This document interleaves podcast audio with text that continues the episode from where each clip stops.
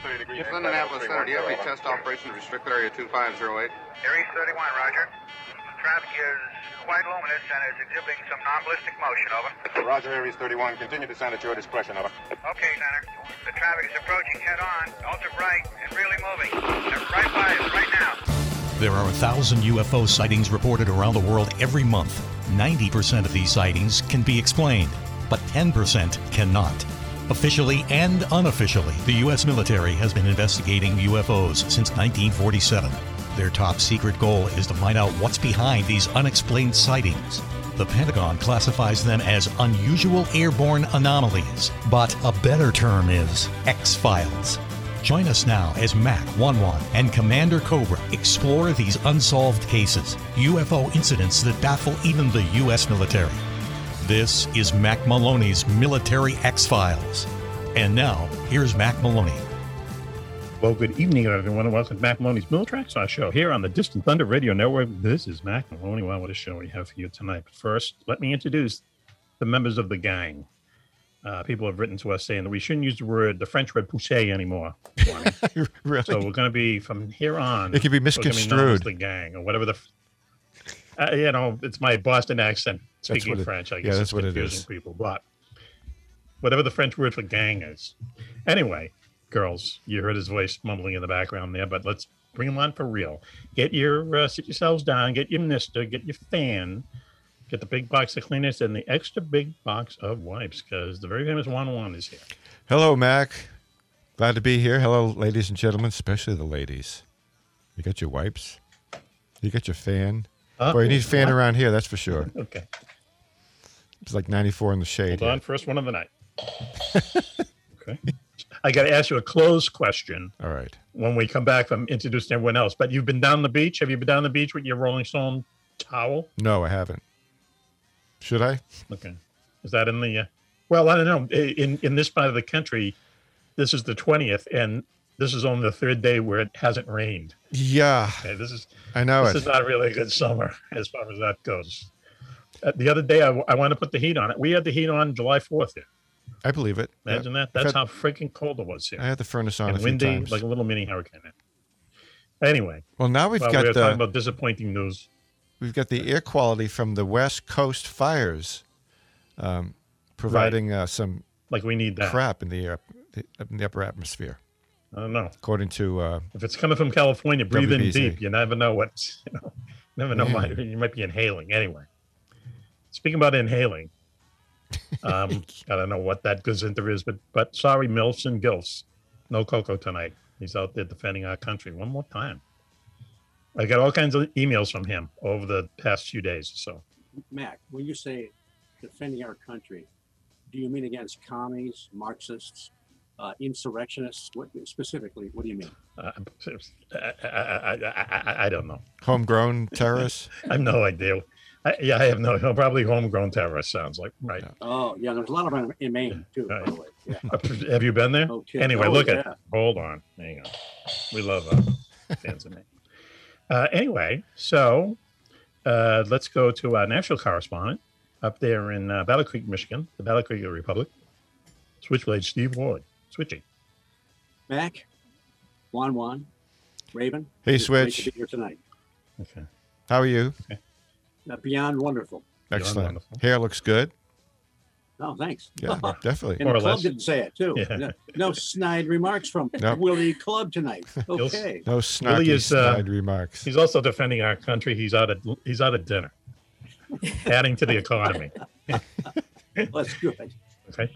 But anyway, let's go up the totem pole here. The beauty among the beasts. A good friend, uh, favorite white witch, good witch, up there in New York somewhere, upstate New York. I can't not say it. Raven is here. Raven, how are you doing tonight, Raven? Hi, my friends. I'm doing wonderful. Thank you for having me. Hello, Wonderful. Raven. Okay. All right. Good. That's the name of your autobiography. So Look, look, should look how she's hair lit now? today. Should we talk about the hair now? You Yeah. like, like a super bun going. It looks like super bun. Yeah, it was a day. I had Yes. to work.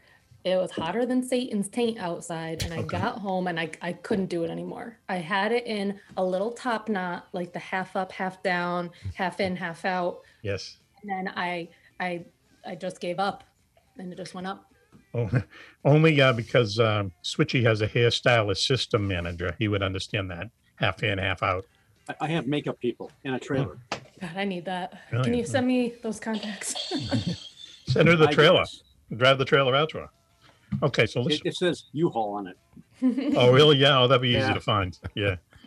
Um, so uh, no Coco tonight, but uh, we might have a mystery guest stopping in later in the show. But um, in about a, a little while, we're going to be talking to Dr. Bob Gross, who is a very interesting guy, UFO researcher, knows a lot about, let's say, uh, reasons why Roswell did not happen. He just did an interview. He sent me a copy of it where he talks about, uh, you know, what's going on with this disclosure that everyone was waiting for, and it really didn't amount to anything he knows the story behind that, so uh, he's going to be talking to us about that. Switch, the skew of the Yes. show. Okay, I get a feeling. Oh, I, I can just tell this isn't going to be good. Um, it's going to be low key. What did you have for breakfast this morning? Now you're on the heels of two astronauts' breakfasts, right? You had a beef steak, you had eggs, two sausages, bacon. You ate a whole pig and a half a cow. Even Jeff So- Bezos would be jealous on that breakfast. There you go. How about Well, that? it's, guy? it's it's funny, Mac, because uh, you could be psychic.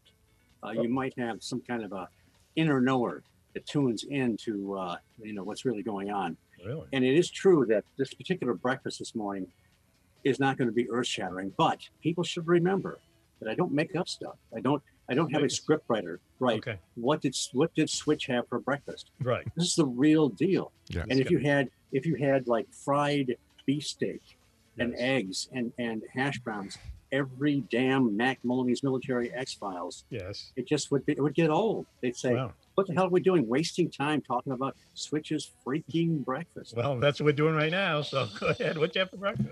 Is I it just gonna be like a bowl of flakes or something, right? Worse. Oh. I had Hi. I had an energy bar.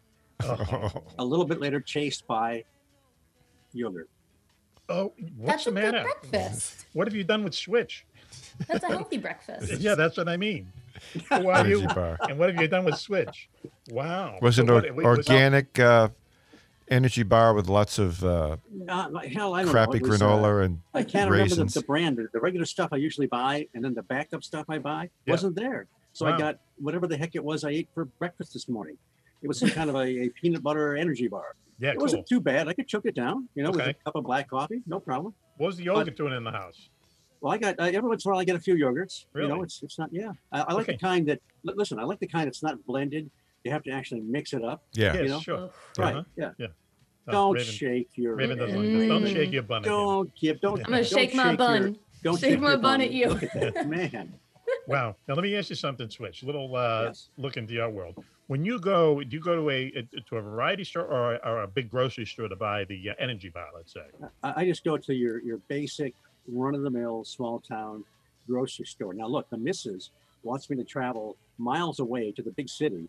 To go to uh, one of these bigger stores to get Right. stuff. A Whole But I go Foods. to- can't. s- I don't see the need. Right. If, if there's like too many people there, Yeah. it freaks me out, man. I Oh, just want to go to this like little Wow. basic small town grocery store and get my stuff. And I I don't I don't spend time. I mean, I get in there and I get the hell out. Yes. Mhm. Right. Okay. And that's Like why a- I'll, oftentimes I forget a stuff robber. because I'm so much in a hurry to get the hell out. I of hate going Wow, to stores. Man, this is a little uh, peek into your I- world. We're gonna have to put some music behind that. I am So, totally plugged into what he's talking about. Energy bar?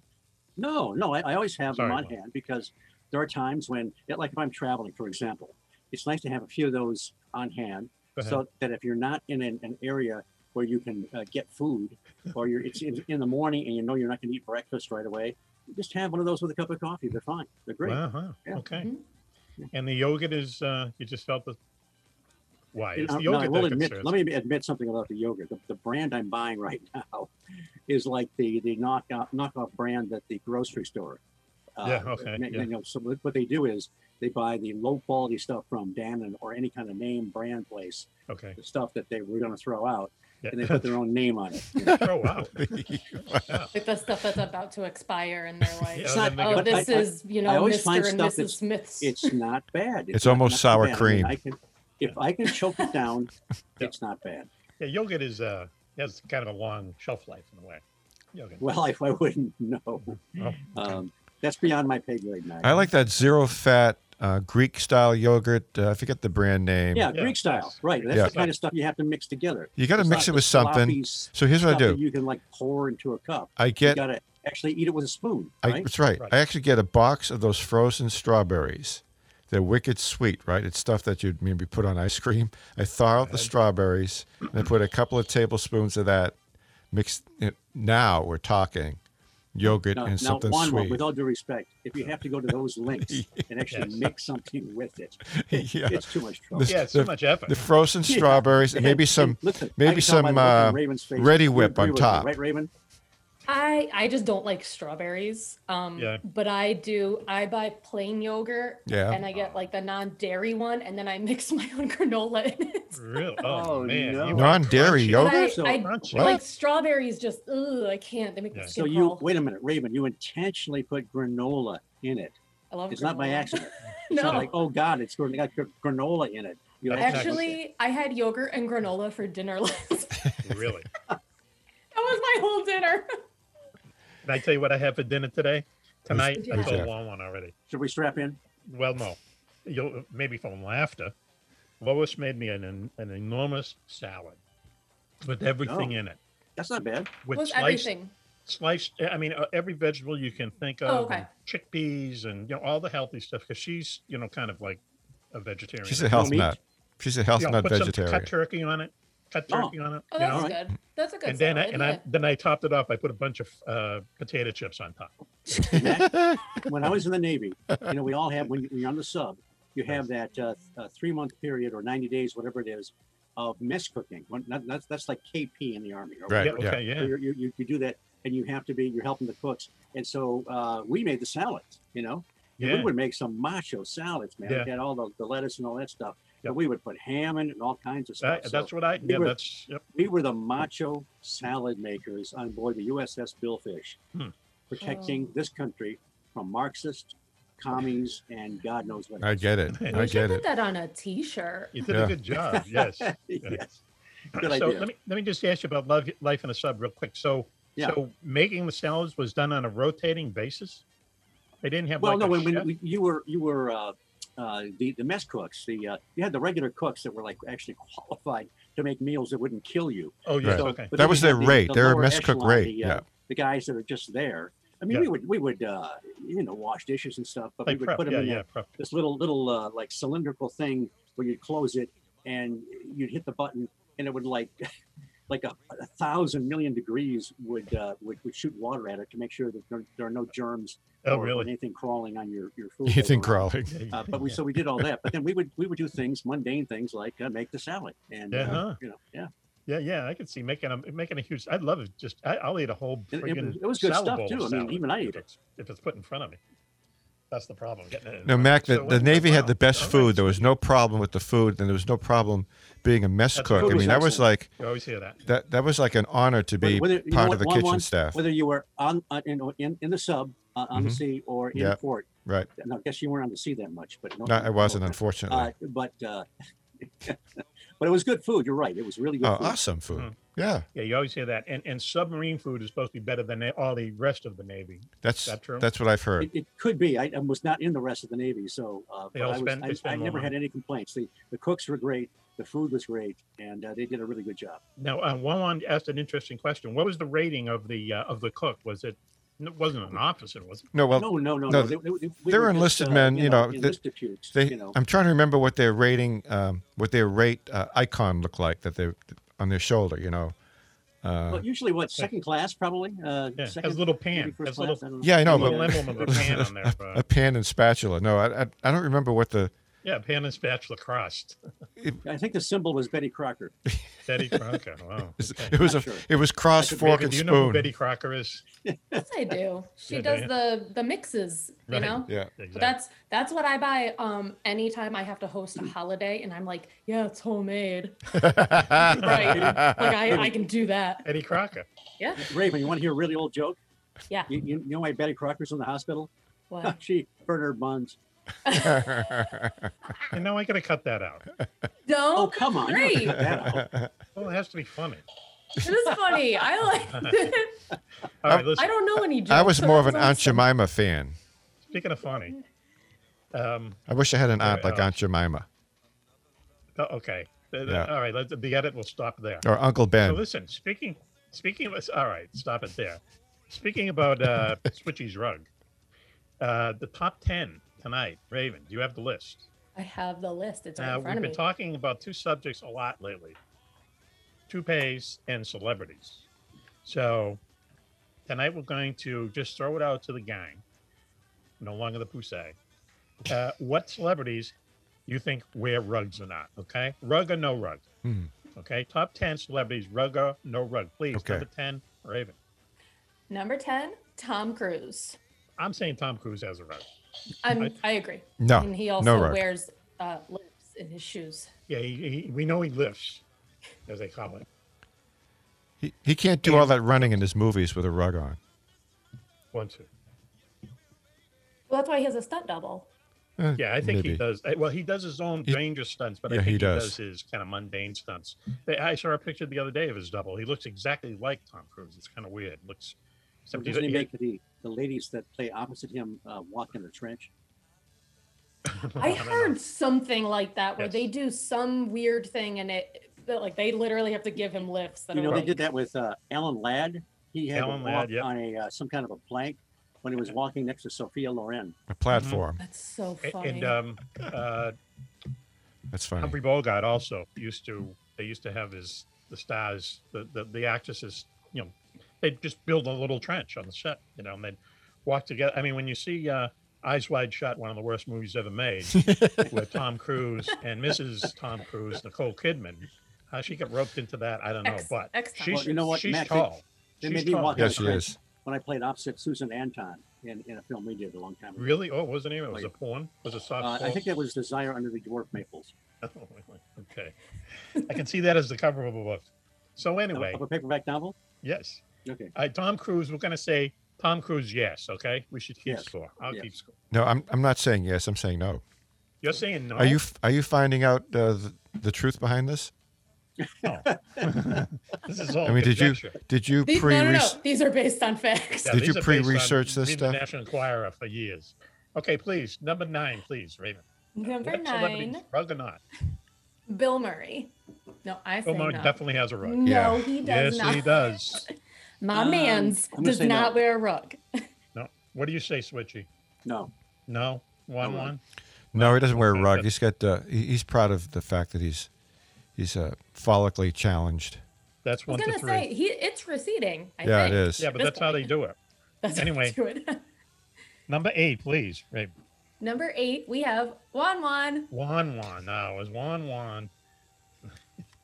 Well, let's see. let's- Come He's see. on. got a hat on. No, no, it's a it's No a bad rug. one if it is. No Oh, rug. that's- That's one of those receding wigs, you know, Yeah, like, well, it's- like Alan it's Brady doing- used to do. it's doing its job. No rug, no, that's for sure. No rug. Okay, that's going to be zero to four. Okay, all right. Seven, please. Seven, we have Coco. Coco. I Mm, think he has a rug. I don't know. He cut his hair on, on here the other day. It looks like he did it with a hedge clip. He wouldn't dare wear I a know. rug. He said he did it. Yeah, he said he did it himself. With a Maybe he did Flowbee. use a hedge clipper. You know I'm how he gonna used to do it? A, a Vegematic.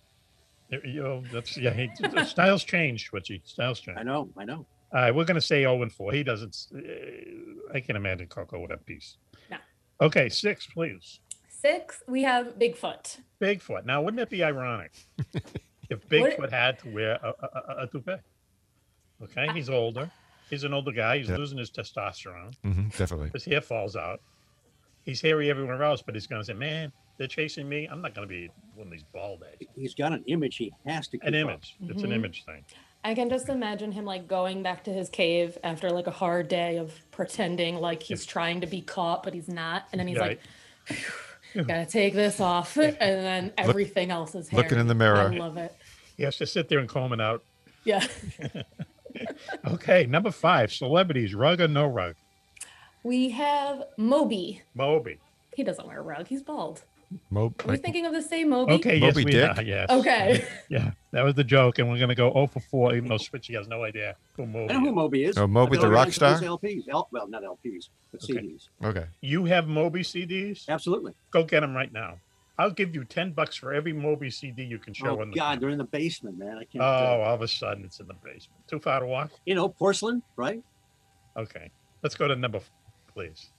Uh, Stan Friedman. Inside. Stan Friedman is no longer with us, so he can't contend this Okay. uh, accusation. All right.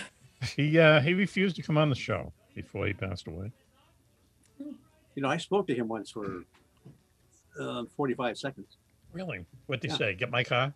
Well, no, I, I said I asked him about the uh, uh, the book that he wrote with uh, Kathleen Marden called Yes. Captured, and about the really bizarre stuff that happened to Betty and Barney Hill afterwards, because Mhm. Stanton Friedman was a staunch ET guy, right? Right. And I asked him, I said, "What do you think about all that weird stuff that happened later?" And he said, "I don't know." Good answer. So listen, let me just ask you. Let me just throw something to you, Switchy. Okay. Okay. You think that there's any chance that a lot of the stuff that he was involved in was, let's say, embellished? Uh, no, I don't really think so, but I think he saw things through a certain prism and was, uh, for a while, unwilling to uh, shake that prism. Although Kathleen Marden told me when all of us were at the Exeter UFO Festival Yes. that he began to see the, shall we say, the stranger or the high strangeness aspects of Mhm. some of the UFO abduction phenomena. Okay. Well, not to speak ill of him because he has passed away, but you know he was really responsible for reviving the whole Roswell thing with the National Yes. Enquirer. Late seventies, early eighties, and that turned into a circus, you know. And I think there were times when he could have come forward because he was definitely viewed as like the voice of the community. Okay, he was he was like Moses or someone, the voice from on high, and he could have come and said, come out and said, you know what, twenty six UFOs didn't crash at Roswell. You know, 26 of them didn't crash, and people weren't killed, and people weren't shot by the government, and people weren't murdered for what they knew, and and that's what it turned into. You know, and um, I don't know. He he he was at the very least responsible for it, and, and he may have made some uh, do re mi on it too. But anyway, why don't we go to number three before we hear from Stan's lawyers? Number Number, three, three. Rug or not? we have Tom Brady. Tom Brady. No rug. Wow. I'm gonna say rug. I, I say rug. No rug. I say rug. no, I say nut rug. Really, Juan Juan. Yeah. What do you say? no rug. No rug. Yeah, he's an ex of yours. I know. Really? Tom First time he Brady got tackled, is the thing would go authentic. Flying on the 50 yard line. Well, he's worth about seventy million dollars. What do you think the helmet's for?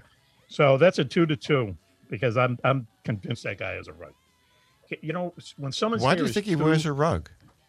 because when someone's hair is too perfect and, and and it doesn't look their age do you know what i mean? Like a, one- uh, twitch is looking in the mirror pri- printing pripping himself.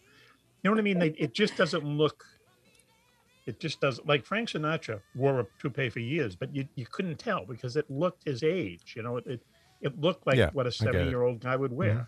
not like what a 30 year old guy would wear so anyway okay uh, why don't we go to number two get out of this Number two, we have the alien who crashed at Roswell. Now, wouldn't that be fun? if he comes to Earth and goes, "We're bald," you know, we're all If bald anyway. Flies off his head. Where's my toupee? Well, it could be. It could be they wanted to kind of blend in more, but Yeah, that's what I mean. In- how in order to- stupid it would look for them to wear a rug. In order to blend in, they put these rugs on their head. You know, no one will know the difference. Okay. Uh, we're going to go Owen for him. Okay, so and number one, the number one celebrity, rug or no rug, please, Number one, Madonna. Madonna. Hmm. Ever hear that rumor? I say rug. Yeah. Extensions, anyway, right? Or so- yeah, she's Oh, got God, something yeah. going on with her hair. Someone She's told me got at one time. extensions and, and prayers, and maybe she sold her soul. I don't know what is even happening, Yeah. but Still it's around. a, it's a Place of charity. situation. Yeah, still around. Extensions, She's still in the enhancements, augmentations. Yep. Yeah. He's she's like uh, uh, one surgery away from being the, the guy on Tales from the Crypt. the, the guy with the, the thing. Wow. He, he had a That's cruel. receding hairline and he didn't wear a rug. Who? Tales Michael J. Crypt? Tales from the Crypt. The uh, Oh, what that was guy. that? What was it? 80s or 90s on um, I don't wasn't- know. I wasn't allowed to watch it. It was a good show. Listen, why don't we do this? Why don't we take a commercial break now? And then when we come back, I'm going to throw a real military X Files at you. You're going to be freaked out when you hear this. So you're listening to Mac Maloney's Military X Files show here on the Distant Thunder Radio Network. We'll be right back after this. UFOs are found in Renaissance art, on ancient coins, and etched on cave walls. They are even reported in the Bible.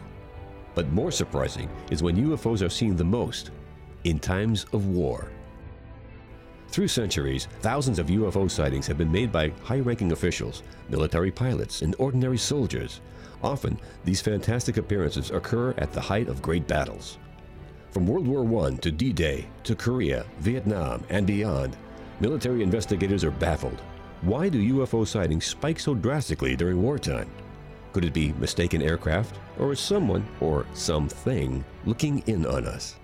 In UFOs in Wartime, What They Didn't Want You to Know, Mac Maloney chronicles centuries of these incredible sightings and tries to solve the puzzle of why so many UFOs are seen while humanity is at war.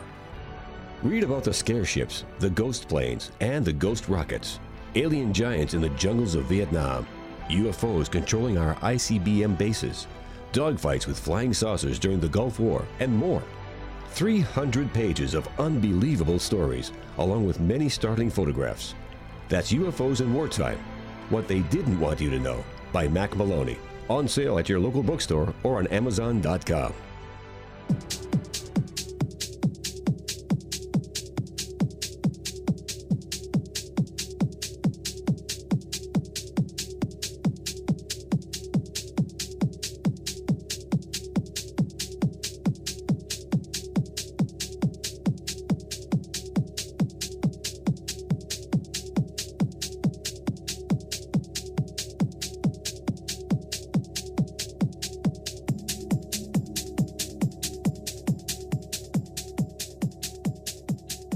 welcome back, everyone, to Mac Maloney's Military X Files Show here on the Distant Thunder Radio Network. This is Mac Maloney. What a show we have for you tonight. First, as you can hear in the background, clearing their throats, I think. Let me introduce the members of the gang, the posse. That's the American word for it.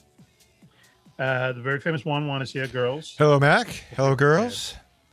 Welcome to the show. If you're just joining us, if you've joined us from the very So is there any reason tonight? Any reason tonight that you're uh, dressed like a Greek sailor? Yeah, except for the hat. Uh, I just uh, opened the top drawer and just pulled something out. That I, was I it. had no Okay, I fashion understand that. sense Been there. whatsoever this morning. What do you What do you say to a drunken sailor? That's What do you what I say? What do you say to a drunken What do you sailor? say to a drunken sailor? There you go. That's the yin and yang of that. Uh, so let's. Uh, no Coco tonight, girls. Sorry. I mean, Mills. No Coco tonight. He'll be back next week, so he says. Uh, however, uh, our national correspondent, Switchblade Steve Ward, is with us. Switchy. It is great to be here tonight. Wow. Okay. I'm glad you're here. Who was that? Uh, Gesundheit, whoever it was. Uh, I'm, we're all glad That's going to here, remain a secret. even though uh, you, yeah, even though you had you disgraced yourself, frankly, by eating an energy bar for breakfast today. No, that's no disgrace. You know, And Mac, you can't have you can't about- have the dynamic breakfast every time, or people are going to tune out. You topped it off with yogurt, Switch. You topped it off with yogurt. Okay. Understand? Yes. Okay. Yes, okay. I'm sorry. Okay, fine. I know one person that understands because she makes her own yogurt and granola. Uh, favorite good witch, Raven. Raven, how are you? Hello. I'm good. Thank you so much for having me. Oh, JJ. JJ reminds me of Pugsley from the Addams family with that shirt. Wow. I love it. Okay. And I don't think I love a good, you know, yogurt and and granola bar. That's pretty much what I live on. Sometimes I just eat the straight granola Mm-hmm. Because yeah, because they have like good flavors. Look what they did for you. Look what they did for her, Switchy. Raven, That's shouldn't we all snap yogurt our and granola. fingers in She's awesome. We should. Da-na-na-na. Now listen, do you uh do you you actually said you get the plain yogurt so there's no Yeah, it's like um the dairy free unsweetened vanilla and then I just get organic um granola and I mix it in. Uh, how can yogurt be uh, dairy free? Yeah, I'm try- it out of? I'm trying to wrap It's my head um around it's that. made out of coconut milk. Oh, okay. All right. No coconuts for her Hmm. in the making of this yogurt. Wow, that's interesting. That's good. I, I, got- I got to tell you this real quick. Uh, my um, a relative in our family is starting a business, and he's making ice cream out of oat milk. Okay. Oh, oat I bet milk. that's good. Now, like to me, oat milk, uh, you know, already kind of makes me sick when I think about it. Oat milk. I'm not into any of that almond milk or any of that stuff. So anyway, so he shows up one day, and I, I, I just wanted to say I know this is going to taste terrible, and I'm telling you, it tasted really good. It tasted really good. You couldn't tell it was oat milk. That's the best I don't thing. know. Had strawberry, vanilla, and, and chocolate, and you could not tell. So hmm. some night, what we'll do, we're gonna. I'm skeptical. We're gonna get, gonna get P- Pistol Pete, okay, because he's you know out of the orbit. Bring him in, and we're gonna do a taste test, and we're gonna you know someone out of the loop, and taste. And I, I'm telling you, they will not tell the difference. That's how good it is. I guarantee it. oh, I no. guarantee it. Yeah. I always get the the um, non-dairy version of like Ben and Jerry's because Oh, they like the have cherry it, yeah. Garcia. Oh, Oh, yeah. you can't tell the difference. It's yeah. so good. Oh, I didn't know they had a Ben and Jerry's has a non-dairy uh, ice cream out. For for like um like the big flavors they have. So Yeah, like cherry sure. Garcia and then Yep. um others. Chubby Hubby. Is Cherry Yep. Jerry That's a thing. the thing. Jerry Garcia is non-dairy, or is there a, a so a they version have of a it. version of it. oh a okay? non-dairy version. Yeah. But they have the dairy version too. Okay. But Yeah. you they honestly taste exactly the same. I don't like it Yeah, Ben yeah, and Jerry's yeah. uh, since milk, they I've got bought out by I don't know Stonyfield. Who bought them out? They got bought out. Yeah, I didn't- yeah, I didn't know that either. Yeah, they got bought out by a, bought out. Yeah, dude. by Stonyfield or something. I, I could be wrong about that, but yeah, they, Oh, oh, oh, a, a that's couple of years That's ago. Hey, hey, listen, I was in uh, Newport, Rhode Island once. You were, huh? uh, I love down there Newport. for a little weekend getaway. Went into and the, there was a Ben and Jerry's down at you know it's, you know all Down those the long shipyard? lofts they Did you go to the with shipyard? restaurants and a lot. Went down there and got a you know when you uh, if you're in the dentist office and they give you the little cup you know Yeah. to spit Oh yeah, yeah, cup, yeah. the little paper cup. Uh, I got one of those and they were three bucks a piece. What? With a Oh, spoonful of no. Ben and Jerry's in there. I wrote a, I wrote a letter to them. I wrote a complaint letter. I said, "You got to be kidding me! You guys are walking around in your Birkenstocks and you're crunchy all the time, Hey, and I'm paying listen, six don't make bucks fun of Birkenstocks. for two teaspoons. uh, teaspoons of the small one, right? Of ice cream. Yeah. Because I'm in Wow. Newport, Rhode Island. That's the only reason why. Unbelievable. That's your fault, one one. In a way, It it's your fault. You keep the, you kept those people protected all those years, Hey, I did. right? I did. First, I got uh, Okay. you know okay. my fingers cut up by the uh, the film stock. You know, you know when you talk when you talk about what Yep. it looks like on the cutting room floor. I knew what it looked like on the cutting room Purple hot. floor because there was blood on the cutting room floor from, Blood on the, from the film. blood on the cutting that room stuff floor is a razor name for a sharp. book. Ah, Yeah. Okay. Wow. You gave it That's your a- all. yeah, I that's did. I mean- okay. That's a Brave good Lo- book name or like a good band name. A band Good name would one. be excellent, or a Yeah. CD name. Blood on the cutting room floor. Oofa. All right, brave little soldier. Thanks for hanging in there. So Mm. You're uh, welcome. anyway, we're on the air, right? We are. started the show. Yep. Yes, sir. All right. So The listen, green I lines just- are I going saw back this and forth. today. I gotta, I gotta tell you this. I, I was, I was looking for something. We might do this in the future. We might have to do a thing called Cats at War. Cats at War. There are so many stories about cats performing things in wartime. I, I, I- I couldn't believe it. I couldn't believe it. But so I thought, Raven, I thought you'd be happy in doing Cats at War, Yes. and also. Uh, I got Lon I got one for you. Coco. I got one for you, real life. Uh, you, as you know, I have a Go. puppy Yorkshire Terrier. Okay, we just got him uh, yes. like for 12, 14 weeks ago. And there's a book Does it out, look like a cat? huh? Okay. So th- there's a Go book ahead, out uh, called Yorkie Doodle Dandy. It's about this World War II soldier who trained this Yorkie uh, to uh, work in the battlefield, basically pulling wires. You know, the wires that you'd you'd connect to explosives, and pull those wires from Yeah. the Oh, explosive yes. device God. to the Yes. uh, you know over the berm, over the safety area, so that it can be put on the terminal post, and then boom, you know, the Yorkie does that. Really? Yeah, What's Dodge, the, name of, Dodge, what's the name of the book again? Yorkie Doodle Dandy. The cover. Talk about your name of a band. There's, yeah, I there's know. the name of a band. The Yeah. cover of it shows the Yorkie like sleeping in the helmet of the soldier in question. The soldier wrote it. Oh yeah, yeah, Yeah, yeah. it's it's oh, wicked Oh, that's cute. It's- yeah. That's crazy. What do, you Yorkie. think the, what, do you, what, do you, what do you think the Germans were shooting at?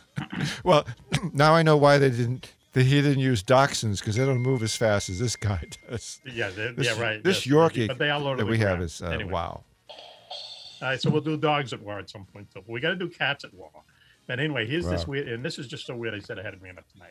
So anyway, look, little history lesson. There's a woman named, and no laughing at her name. Okay, her name right. was Maria Dickin. Okay. Not Okay. laughing. I will have to put Not laughing. to sweeten that up. Anyway, her name was Maria. Dickin. Thank you. She she started a thing called the People's Dispensary for Sick Animals in England. Okay, and it's like um, what is the thing in the United States? Uh, you know, you're not not PETA, but you know, you're not supposed to be, um, you know, the very famous uh, kind of um, The A- SPCA. the thing in the United States. That's it. ASP. Yeah, Society for the Okay, so Protection of it's like Cruelty to Animals. Okay, Yeah, SPCA. animals, right? Yep. So uh, in 1943, th- this um, Maria Dickin has uh, this foundation, and she started giving away the Dickin Medal, and, and to an award to acknowledge animals for conspicuous gallantry while serving in war. Okay. Now his, you just tell me what medal. Now this medal has been awarded since 1943. What animal has this medal gone to m- most of? You A know what I dog. mean? Yeah, it's got to be a dog. Gotta be a dog. Close. A horse? A goat? Uh, one of the one of one of some. What is it? Is it a Chimpanzee. dolphin? No, no, no. It's it's a pigeon. Pigeons. Oh, yeah, okay. pigeons. Those are called Alright. trash birds. Yeah, you ain't kidding. Carrier Uh, pigeons. Pigeons have won. I got the statistic here. They won sixty. They there's 54 medals awarded, and they've won 60 percent of them. 32 out of 54. Wow. medals, okay? So Now, wait. get this. Over the course of, I'm reading this now. Over the course of both wars, nearly Yep. 800,000 pigeons were used to transmit messages, sometimes flying up to 600 miles to complete the task. That's unbelievable. Similarly, they were stocked. Get this: they were stocked in every British aircraft. If the airplane was hit, the Yep. birds would be released with the location information, and they would know where to fly to ensure the rescue. I've never heard of that. How do they know where to fly to? That's the part that gets me. Uh, That's the thing. Pigeons are really weird, man, and they don't even know how pigeons have this ability. They think that there's some kind of metal in their brain, and they, you know, go off of the magnetic north pole. And but get Yeah, I always get thought that was like a falcon or like an owl thing where they sent. No, no, wait. They do have carrier pigeons. It's Yeah, carrier carrier pigeons. No that's what- carrier, Yeah, no what I- carrier owl, no So carrier anyway, one falcon. carrier pigeon. You ready They for do this? in Harry Potter. yeah. Okay, ready? Winkie. Winkie. Winkie is one of the three pigeons to be awarded the Dickin Medal. Serve. Wow. This is uh, this should be a Wow. Monty Python sketch.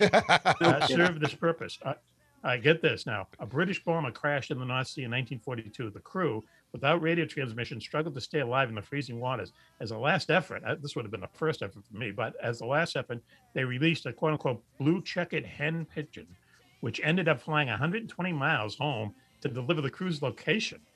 what the? That's unbelievable. I mean, how'd the pigeon know where the hell he was? He's out flying Yeah, around in what? an airplane somewhere. Witchcraft. That's amazing. That That's is really is. amazing. Uh, let's see. Another one. Uh, another one happened. The uh, Mac, I, I got a I got a BBC article. It's called "The Pigeon Go That ahead. Saved a World War II Bomber Crew," and uh, Google go. that. It's Famous BBC. pigeon. He got the Dickin medal. His name is Uh, Winkie. So listen. he was awarded another the one- animal's another, uh, equivalent of the Victoria Cross, the Dickin Medal. That's the Dickin Medal Right. is the animal's equivalent of the Victoria Cross. Victoria Cross, right? Uh, this other uh, uh, a noble budgie that must be a kind of pigeon flew 250 miles to deliver a message that saved 2,000 lives at the Battle of Arnhem, which is the Bridge Too Far battle, and and later went on to become a grandfather of many great racing pigeons, whatever that means. A Grandfather. A budgie's a parakeet, Uh, isn't let's it? see. Okay, now get ready for this. Okay, another, and then I'm just quoting here: a grizzled colored cock named Gustav, friend of Winkie. he also got the Dickin medal. I bet he delivered. did. Get this: the first report of of D-Day to the British mainland in 1944. A feat which required him to fly 150 miles through 30 mile an hour headwinds in a tumultuous storm. It's the freaking pigeon. Wow. I, I, what I want to know is how does a pigeon know where to? That's right. How do, how how do they know where to go so they right out of the home? box? How do they know where they are? I mean, it's not like they're trained to say, okay, you give them, you know how you train a dog, you make them do something, give them a treat after it? Yeah, afterwards. from here to there. How, yeah. Mm-hmm. How does how does a pigeon know where there is? you know, Right. Exactly. not to go to the other side. Especially if you're flying around and if you're flying around a, up in an airplane, your your location is changing by the second. Okay, so the pigeon they release the pigeon and somehow the pigeon knows where he's going to fly 250 miles away. 250 miles. I can understand their dark, their crossing the dark. GPS abilities. I can understand that. If the point is, how do they know where they have to go ahead of time? That their that their mission is to go to the uh, uh, the headquarters Well, uh, behind the lines. home. They're going home. Yeah. I have That no is idea how these things wild. I mean, in pigeons, like you say, man, they're the trash of the bird world. Oh my I mean, God, yeah. ugh, they're gross. They're so And, uh, nasty. Every time They're I see all over my neighborhood. Every time I see pigeons roosting under the uh, the bridges when I'm stuck in traffic under under the overpasses, I see Yes. those. Mm-hmm.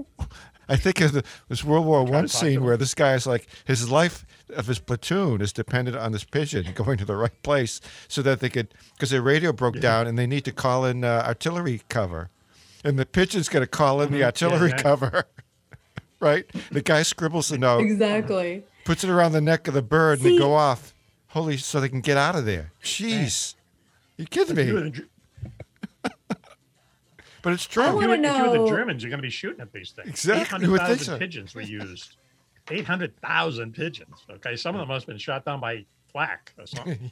Jeez. I mean, would you even shoot it down, or would like, like a bullet would hit it and it would just explode? yeah. Well, that's what they right? want. Yeah. I don't know, but I want to know how they like decided these awards and their names. Like, did they just look at any pigeon and say, "This is Winkie. He did No, a no. good job."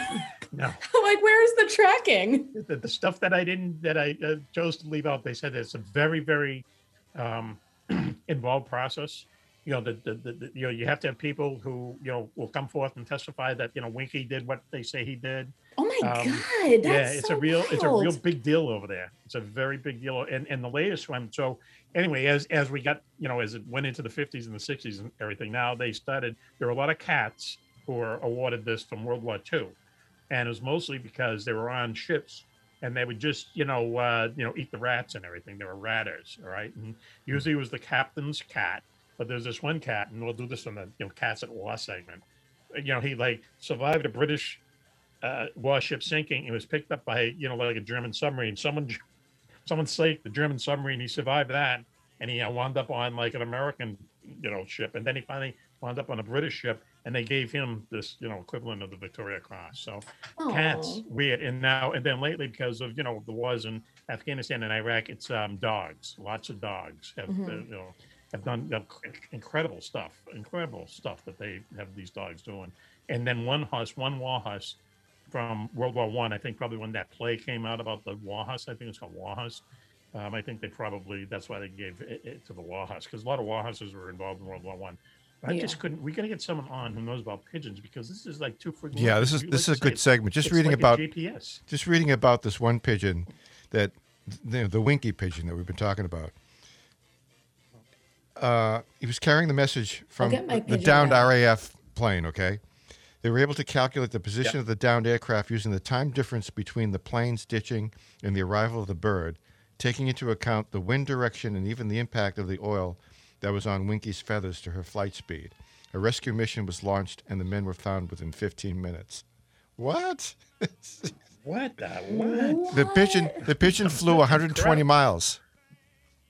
It flew 120 miles. That's Was discovered Wow. exhausted and covered in oil by owner George Ross, who immediately informed RAF. Oh, covered in oil. Holy cow! Nice, Winkie, covered in oil. Yeah, from the plane crash. Yeah, I mean there were no notes saying here's he where we sounds uh, awesome. here's Is our he still around? We should have him on the show. he tapped like this. Tap twice or two. You do Morse code the whole Yeah. time. You like being a hero? We got to get the pigeon on Wow, that- on the show called. GI Joe. Yeah. GI Joe was an American bird really? which Yeah. saved more than a thousand lives when it got a message through that a village about to be bombed had actually been recaptured by British forces. Another Mary of Exeter Hmm. was used to send top secret messages and received 22 stitches after being injured in the course of her duties. 22 Uh, stitches on a pigeon? Isn't that like their whole body? What's left? Yeah. Really, Yeah, like, lot. did you like attach new Yeah, legs? we got to get Mary of Exeter on, on the show. Oh, oh, one of her Listen, I got a pigeon guy, okay? I'll get my pigeon guy. We'll, You we'll have be a all pigeon set. guy, really? Yeah. God. Okay. I got a guy on. for everything. Don't worry about it. Okay, wait, hang on, hang on, hang on. Oh, I'm sorry. I'm sorry. That was supposed to be rim shot. um. Okay, and um, uh, and there's a, there's one. You know, we just talked about Gustav. He's the guy. Uh, uh, can you imagine that the first report of D-Day shows up and it's a pigeon with a message, not a radio. It's a pigeon. That's. I don't know. I've read a lot about World War II. I've never heard of any of this. I'm bringing pigeons and British warplanes or any of that stuff, but obviously it's that's what they were doing. Pigeons during World War II. Kind of amazing, isn't it? Wow. Pigeons, pigeons at war. Yep. Pigeons Right. at war. pigeons in wartime. There were That's some cats and some dogs that got the, the medal, but the pigeons got the most medals. Yeah. I, oh, oh, yeah. okay. 18 Right, there's dogs, there's three dogs horses, that and one cat Yeah. got the medal. But pigeons still rule the medal roost, with 32 being given medals Yeah. all between 1943 and 1949. That weird. Unbelievable. Pigeons. Wonder when they Who knew? I mean, when did that stop? So every time you see a pigeon and you say, "Look Would at have never this," guessed. they're crapping over my car and doing everything. Think about how their ancestors uh, performed during World War II and World War One. Yeah. Never look at a pigeon the same way again. wow, pigeons. So who knew? So look, why don't we do this? Why don't we take a uh, commercial break now? And when we uh, come back, we're going to be talking to hopefully Dr. Bob Gross, who's UFO researcher and also saxophone player. And uh, he just did an interview with a uh, a rival show about this new government disclosure um, report that came out, which really didn't say anything. He's going to explain it to us. So you're listening to Mac Maloney's Military X Show here on the Distant Thunder Radio Network. We'll be right back after this. Do you know where the world's most secret bases are located? Do you know what spooky action at a distance means? Is there a conspiracy by aliens to prevent us from conquering space? And where is the best place in the United States to see a real UFO?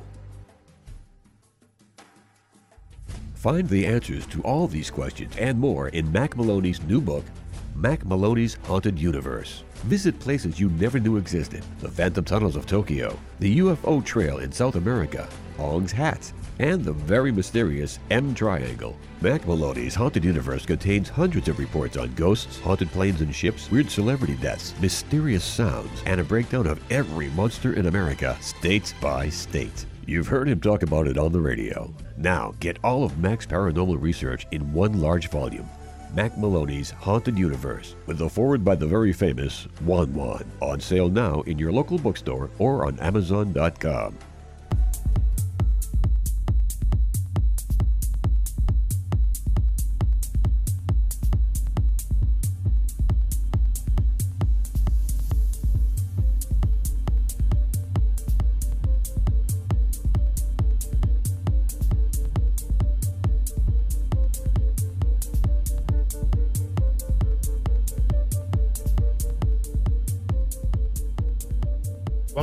Mac Maloney's Military Style Show here on the Distant Thunder Radio Network. This is Macaroni One. What a show we have for you tonight. First, uh, let me introduce the members of the gang. Uh, girls, the very famous Juan Juan is here. Hello, girls. Hello, Max. Awesome show so far. Mm-hmm. Yeah, enjoying it. It's just like a Greek sailor tonight. I'm glad you like it. Yeah, it, I do look like a Greek sailor. Now that you mention it, I should have one of those black sailor hats too. I think I got one of those. Right. It looks like a That's John. Lennon hat, Okay. except it's not. It's sort of like a Greek. Yes, right. with a- They with all wear them over there. Yeah, I gotta get one. I gotta get one. Um, no cocoa tonight. Sorry, MILFs. No cocoa tonight. You know, protecting our country. Or so Switchy says. We don't know. Um, speaking of Switchy, up there in Battle Creek, Michigan, Battle Creek of the Republic, Switchblade Steve Ward. It is great to be here tonight, Mac. Energy bar and all. Still hanging on. That's what, yeah. What are you going to have for breakfast tomorrow?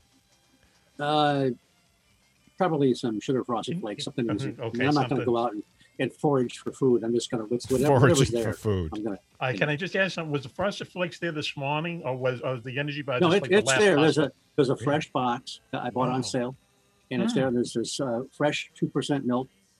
But Jeez. y- you know, it, if if you grab the energy bar, there's, it's less effort. You just open it up. Let's With, it. with cereal, Okay. you Now, got to let me- get the box. You got to you got to pour it in a bowl. You got Starting to put the understand. milk in just right. You know, it takes some Okay. it takes some doing, takes some thought. Cool. You know, sometimes you don't want to think about it. Right. So you just eat the bar. you gotta eat. again, okay. Yeah. Yeah, you got to eat. Yep.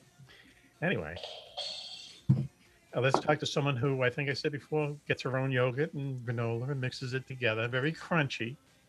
The good friend Raven. Raven. Hello. Hello, Raven. Obviously, I do my own granola. That's why she. That's why she's so healthy looking. Look at me. Look at this. Well, well, Unbelievable. looking. can't say no. wow. Wow. So do, would you, do you take it as a uh, insult if someone calls you crunchy? Oh, people always tell me I'm a I'm a tree hugging hippie, and you know, it, I I know I am, so I don't even no. argue. It's like yeah, I know. Yeah. Okay. Uh, anyway, all right. Um, I was gonna say, luckily there's no trees where I live, you know, which is good when it's hurricane season because something came through here last weekend, man. You know, there was like a tornado down in Connecticut. And stuff, Oh yeah. and, Oh, man, always always some big tree always hits the car too. Never, never misses the, the car in the driveway. Jesus, it must be just unbelievable, you know. But Anyway, so, Every time there's a storm, Um, the satellite trucks head down to your neck of the woods. Why is that? Yes, they do. Yes, well, they think that the, the mansions are going to go into the water. Yeah. And that's that's when you know it's going to be really bad when you see the TV trucks arrive. You go, Yep. damn. Yep. They're all doing their stand-ups on the ago, on the boardwalk there. yeah, hoping something goes in. About mm, five or six years ago, seven mansions fell into the sea here. Yep. Okay, What? every like one a of them was worth house? more than Yeah. a million dollars. Yeah, Yeah. yep. Because the, uh, the, the Oh. the sand erosion was so bad, and uh, I tell you, some of them were just barely hanging on, man. And then boom, off they go. So now the TV cameras, that's all they want. You know, it was so bad they had the National Guard down here, Yep, and um, yep. they, they think it's going to happen again, and that's why you know the TV cameras always show up here. So anyway, There was there was a, a storm where you couldn't get on the island. You only people could leave the island. You couldn't get down there and be a, you know, one of those gawking uh, visitors. they robocall us, you know, more than once, saying, you know, this is the city of such and such, saying you should leave the island now, Yeah. and you know, if anything happens, we can't come and get you, and all this stuff. And it's like uh, too much effort.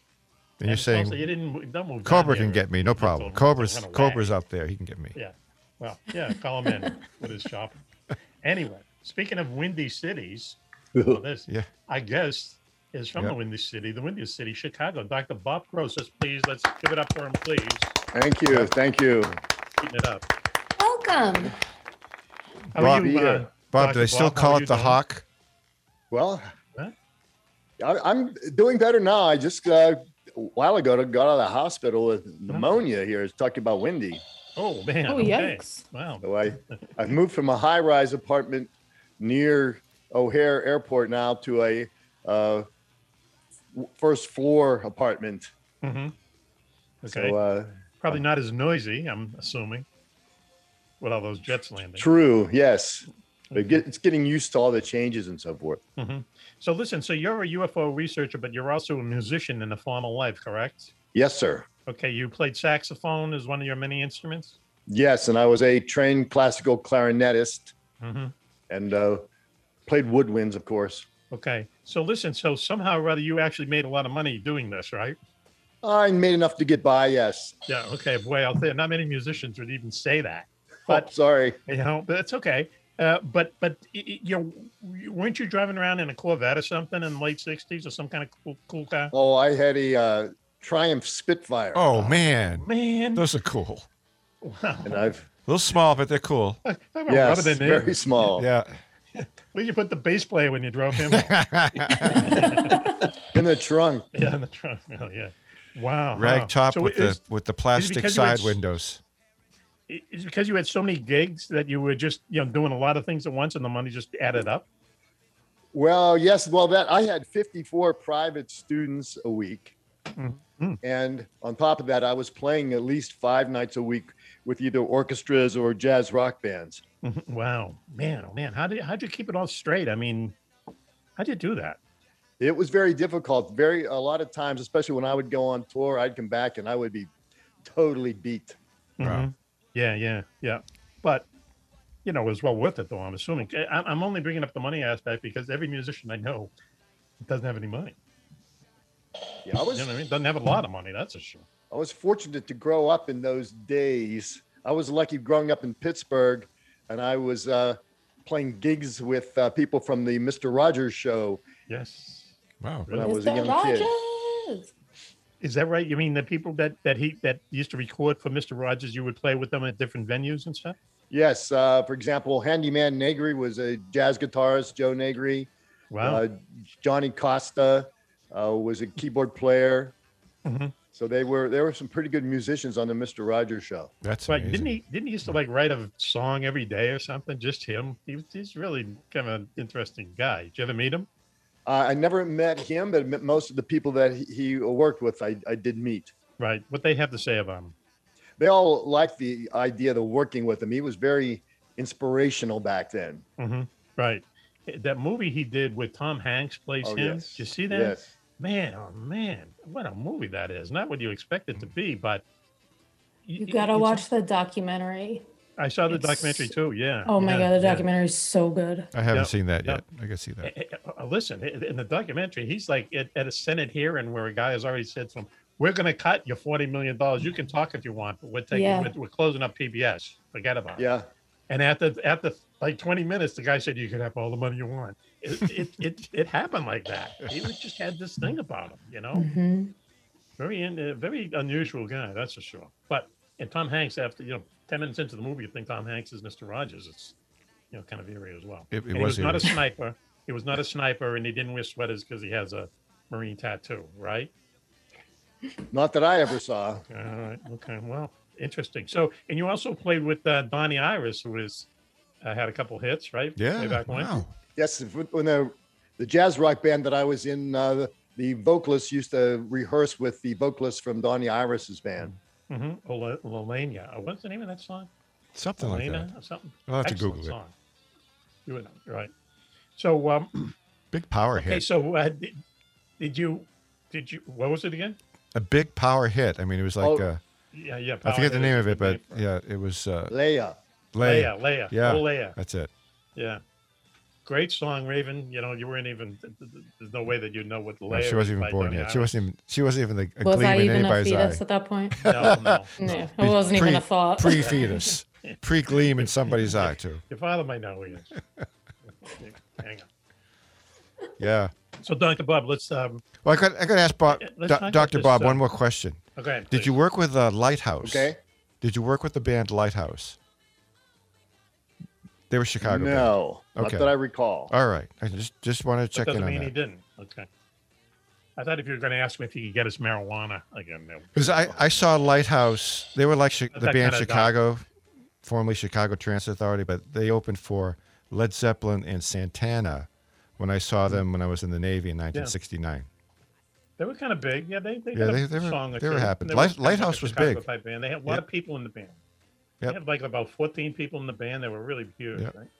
Yep, that was a Chicago gig in a little a little venue somewhere So anyway, so, north side. so Bob, so now uh, you're a uh, uh, UFO researcher, and uh, you know, lately we don't really like to date the show, but lately the um, government was, you know, kind of forced to release some kind of a report, first one in years and years and years, on um, UFOs, and it was you know part of the stimulus package. It was a whole kind of political thing, um, but they did actually release something. Uh, but it, it, it, like I wasn't expecting anything. You know, I didn't think they were actually going to come out and you know really give a big study or anything. But most people were disappointed. Now I know that that uh, you know recently you were interviewed about this. How do you think about it? Do you think it's too little, too late? Well, the uh, report that was released, uh, I think it was on the 25th of June. Correct. That Yep. one, that was a nine-page. Uh, it wasn't a classified report. It was definitely unclassified. Yep. Yes, and it was about what I was expecting. In fact, even a little more than I was expecting from uh, the government. And it was funny because some of the projects, not projects necessarily, but some of the experiences that I've had working with uh, UFO research groups uh, started to come back when that report was released by the Pentagon's UAP task force. okay. Uh, because uh, back in, well, and what, actually, what really got me thinking was on, uh, I think it was June 4th, 2021. There was a man by the name of Robert Powell. I don't know if you're familiar with that Okay. name. Yep. And he was associated with, or is associated with, the uh, Scientific Coalition for UAP Studies. He was interviewed by Erin Burnett on the um, CNN. CNN. Yep. And in that interview, he was talking a little bit about the the Pentagon's UAP task force, and it got my brain in stirred up because back in 2018, Robert Powell had recruited me to work on a shape identification team that was tied with SCU, and then that caused me to reflect back to to 2018 Mhm. and uh, think about some of the things I, I actually think, in my opinion at least, that that small team, there were only three of us, myself, Robert Powell, and a Larry um, Hancock, I believe it was, Okay. who were working on that small team. I, I think that team could have served as a prototype to the Pentagon's UAP task force today that released that Mhm. report. Now, now uh, UAP, uh, that's their new term for it, but that means unidentified aerial phenomena. Yes. Okay, now just before we get you know deeper into this, is it do you see any reason that they might change from UFO because they're the ones who started UFO? Why would they change it eh, other than the military is always changing their acronyms? Well, they are actually when the uh, term UO, UFO was coined, I think that was 1954, Okay, and the Air Force specifically stated that UFO at that time had nothing to do with extraterrestrial intelligence. So I think they changed it to UAP just so that there would be absolutely no confusion that when they were talking about UAPs, there was no extra there was no extraterrestrial intelligence involved in that craft. Okay, so so let's just real quick, you know, just to kind of review. I mean, basically, what happened about three years ago, this December, I think it was, these videos uh, that had been kicking around the internet, but all of a sudden they came into prominence, and basically what it was was that these uh, F-14 Navy pilots took a videotape of something that it, what we would call UFO, whatever they want to call it, um, and, and suddenly these are on TV, and um, and the government kind of comes out and says that they're real. Later on, they came out and officially said they're real, but they kind of said, well, they're not not real, you know. So, and, and if you if you look at these videotapes, whatever this thing is, this is the Tic Tac video they call it. You Yes. just you look at it and you go, what is that? You know what I mean? It looks like something in a in a video game or something. It just it doesn't act like an airplane, and and it's hard to believe anyone could be inside it, um, unless there's some kind of unbelievable way of you know uh, this thing propelling itself. There's no like tail fire. There's no smoke, exhaust, or anything like this. This thing is just like pinging around. And then you know the, uh, others have come out, and uh, there's one that uh, showed these the, lately these uh, two jets uh, down in Puerto Rico, and this thing. They're just looking at these two things that are going fast, and so on. boom, they just go into the water, boom, and the pilots actually laugh about it. So, so my first question is this: is that why now? You know what I mean? The Navy has come out and said that these things are, you know, we don't know what they are, but they're not fake videos. And then this report comes out that that kind, of, and the report kind of said, well, you know, we don't know what they are, but I mean, for them to say we don't know what they are is such a big, big Yes. step, you know. So, what are your thoughts, please? Uh, in my opinion, and again, I, I for a while I, I did uh, some projects working with NASA at uh, in Houston, Texas, and back then the, I was privileged to some information that said there's they we only know about five percent of what's out there in the universe. So that means a, a large amount of what's out there we That's have no clue. Yeah, yeah. I'm surprised they know five percent. Go ahead. Y- yes, it's actually probably closer to four percent, but they, we have no idea what's out there, and new things keep getting discovered all the time, Mhm. especially when technology improves. And there's there's so many possibilities out there what people are seeing, and at least for once, they're admitting that people definitely are seeing things. They're Something. not necessarily hallucinating or whatever. Right. Yes. Right. But there are objects and events that are out there. Now, I can't necessarily say that they're craft of some sort. That, but there are definitely things that are out there that are could be dangerous to air traffic. Right. Okay. Yes, they brought that up. Right. Interesting. Okay. So, so what does but the, what does that tell you? I mean, uh, uh, first of all, there's there's no way these things are drones from China or Russia or anything because, you know, once again, you know, th those first videotapes, you know, uh, now have some time on them. You know, more than 15 years, and and uh, you can't do that today. You couldn't do it back then. They they just, especially Russia, who's grand. I saw this the other day. Their um, GDP, what's that? The grand domestic product? Whatever you know, they measure someone's, uh, you know, the financial worth of a country. Um, gross Gro- domestic gross product. domestic product. Yeah. Russia and Spain, Rush, Russia and Spain are even. Okay, so all this time that we, you know, put into trying to do stuff to the Russians because they do stuff to us. They're as big as Spain. Not that anything against Spain, but you know. But anyway, so they don't have the technology for, to, for anything like this. They just don't. And um, so that means it has to come from somewhere somewhere else. So do you think that the do you think that the fact that do you think that they think that they're not not manned? That they're like drones from somewhere else or something? Because when you bring up the, the when you bring up the air traffic control problem i mean that's that's kind of like the thing they can hang their hat on you know that oh this might be a danger to airliners or something. I mean i mean what do you think? Well, there's so many different things out there, especially when you're talking about technology. Some of the new technology uh, could be causing within the uh, hardware itself could be causing some type of an artifact to exist because of the new technology. Mhm. So what they're really experiencing is some kind of a an image or an artifact created by the new technology that they're working on. wow wow that's interesting so in other words it might what we're seeing might not be the thing itself it's just what how it's kind of showing up Yes, wow that would be pretty wild in in the equipment that's measuring it.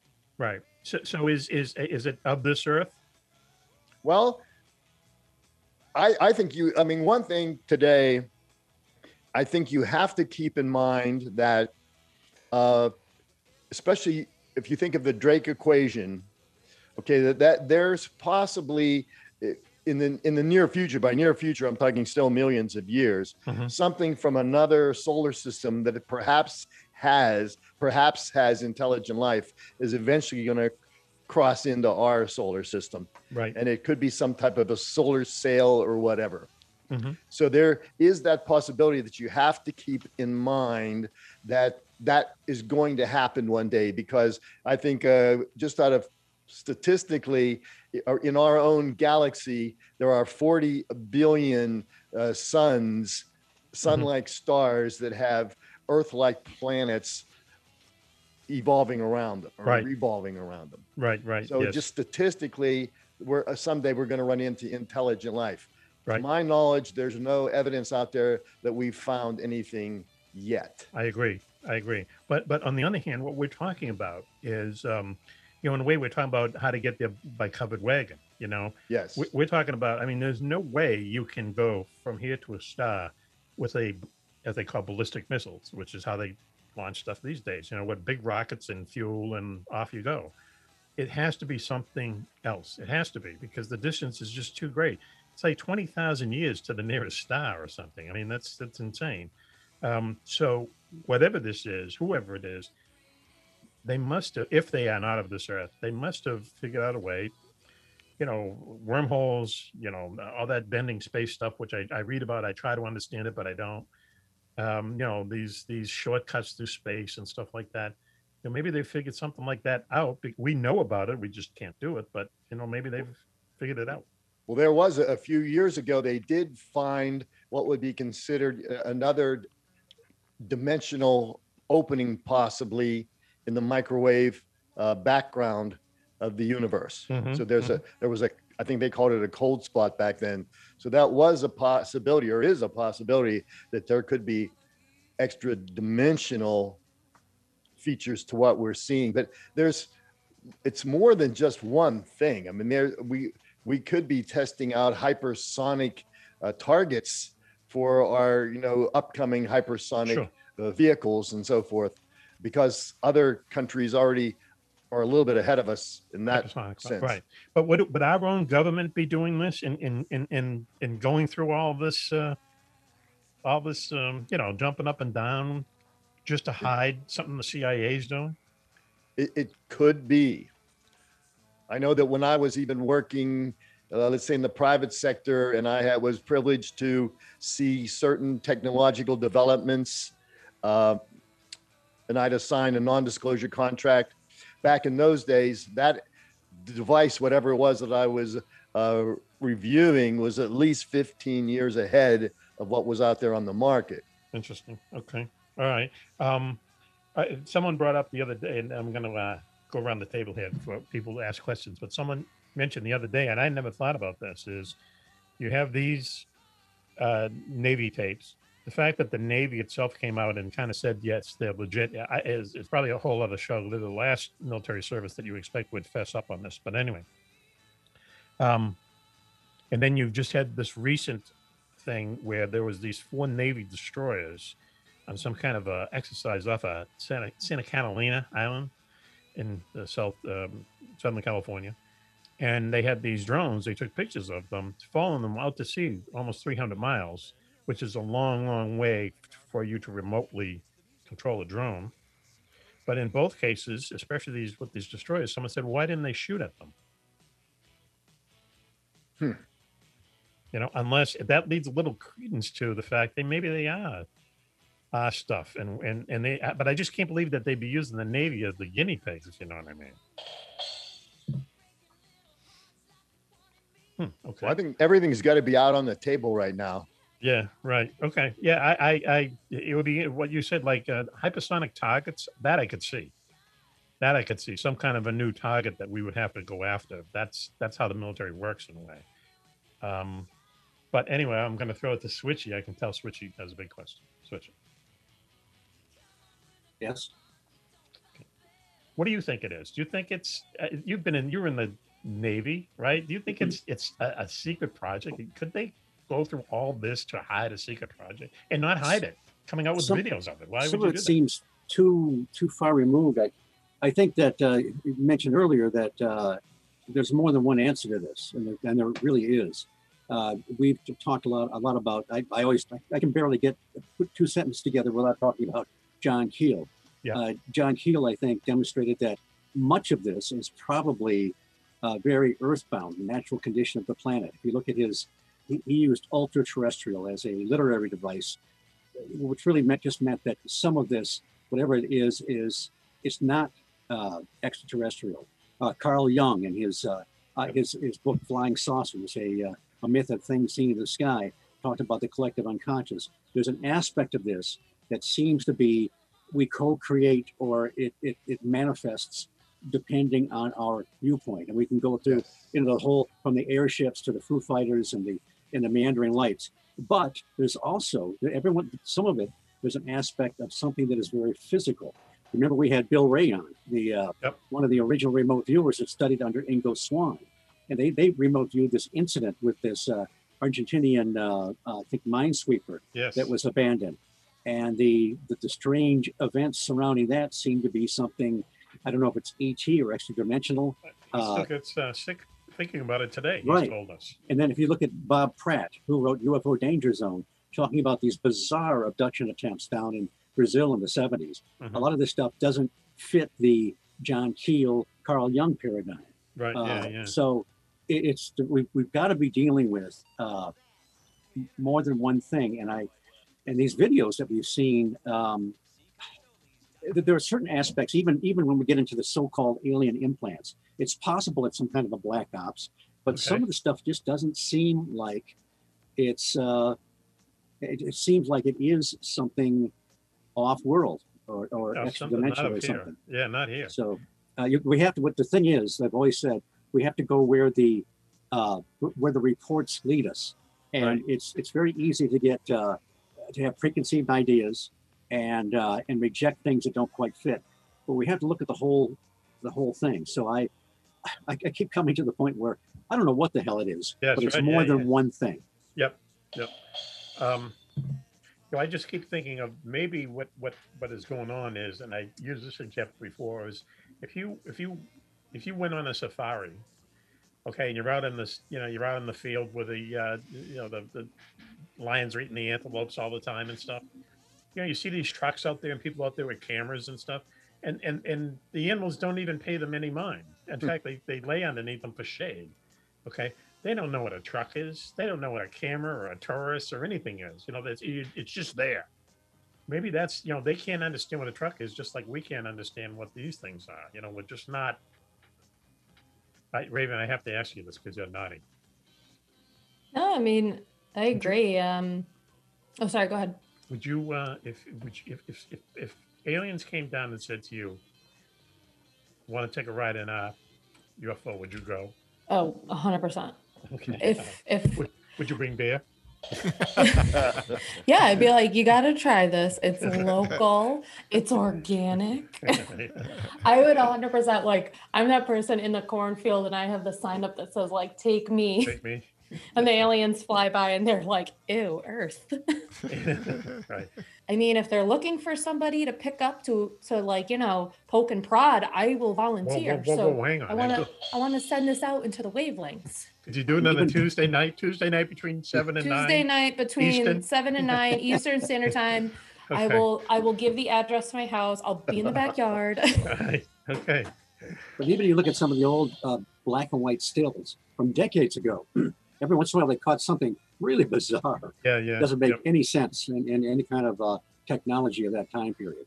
And then It's there's this classic one from, I don't even know what year it is. is. It's like a, a silver cigar shaped object with a trail of smoke behind it Mhm, uh, in Sweden or something like that. mhm, And yes. uh, it, it's uh, it's just inexplicable.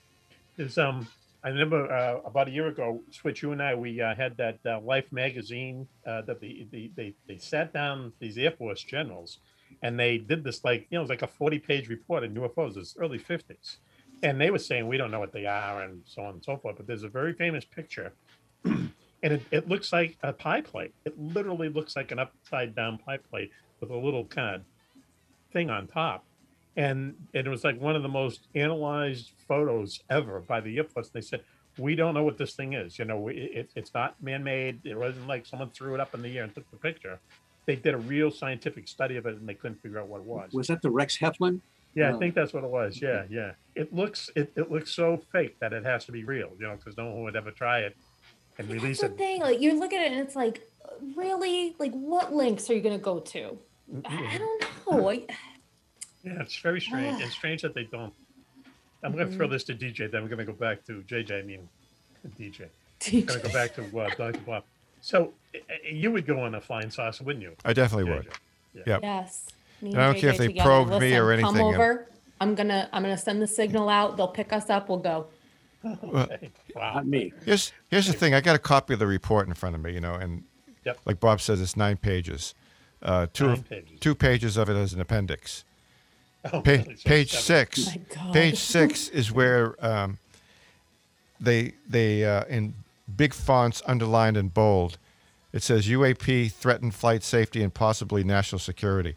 So there's an admission that hey, there could be a threat out here. But then they further down they say in the same font, bold, underlined, explaining UAP will require analytic collection and resource investment. In other words, they need to really fine tune how the hell they're going to uh, accommodate a better uh, tracking system, a, a data collection system here. Sounds like they want about $10 billion or so. Yeah, 10, I mean, 15 yeah. billion, you know, right beyond. So, so, so, And they Bob, what do you- target- I mean, The, the, they target the uh, United States Air Force and the FAA for being like uh, the big leaders in uh, data collection here for this for Oh, going okay. forward. Right. And then it closes with an appendix. So, Bob, do you think now you, you've worked for these, you know, kind of uh, interesting um, parts of the government, and and the other day I had a uh, conversation with Agent X, who's on every once in a while, and he works for the agency that works for the agencies. He's in Army counterintelligence, and he, I asked him, you know, how do how we're talking about com- compartment, you know, how do you say that compartmentalization? Com- com- compartmentalize, Mm-hmm. Good. right? Compartmentalize. Right. Compartmentalize. I'm telling you, after five minutes, my head was spinning. It, it- it's like, wow, you know, I mean, they can bury a paper trail like nothing. It's mm-hmm. nothing to them. Okay, all you have to do is farm it out, contract it out, and you know the, the, the dotted line is broken at that point. Okay, but do you think I got to go back to this? That's the famous photo right there, Switchy. Right. You know, it looks so fake. There's no way anyone would say it was fake.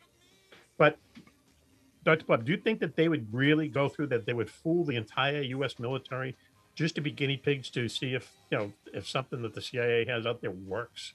I mean, that's all they're doing to see if we can see it.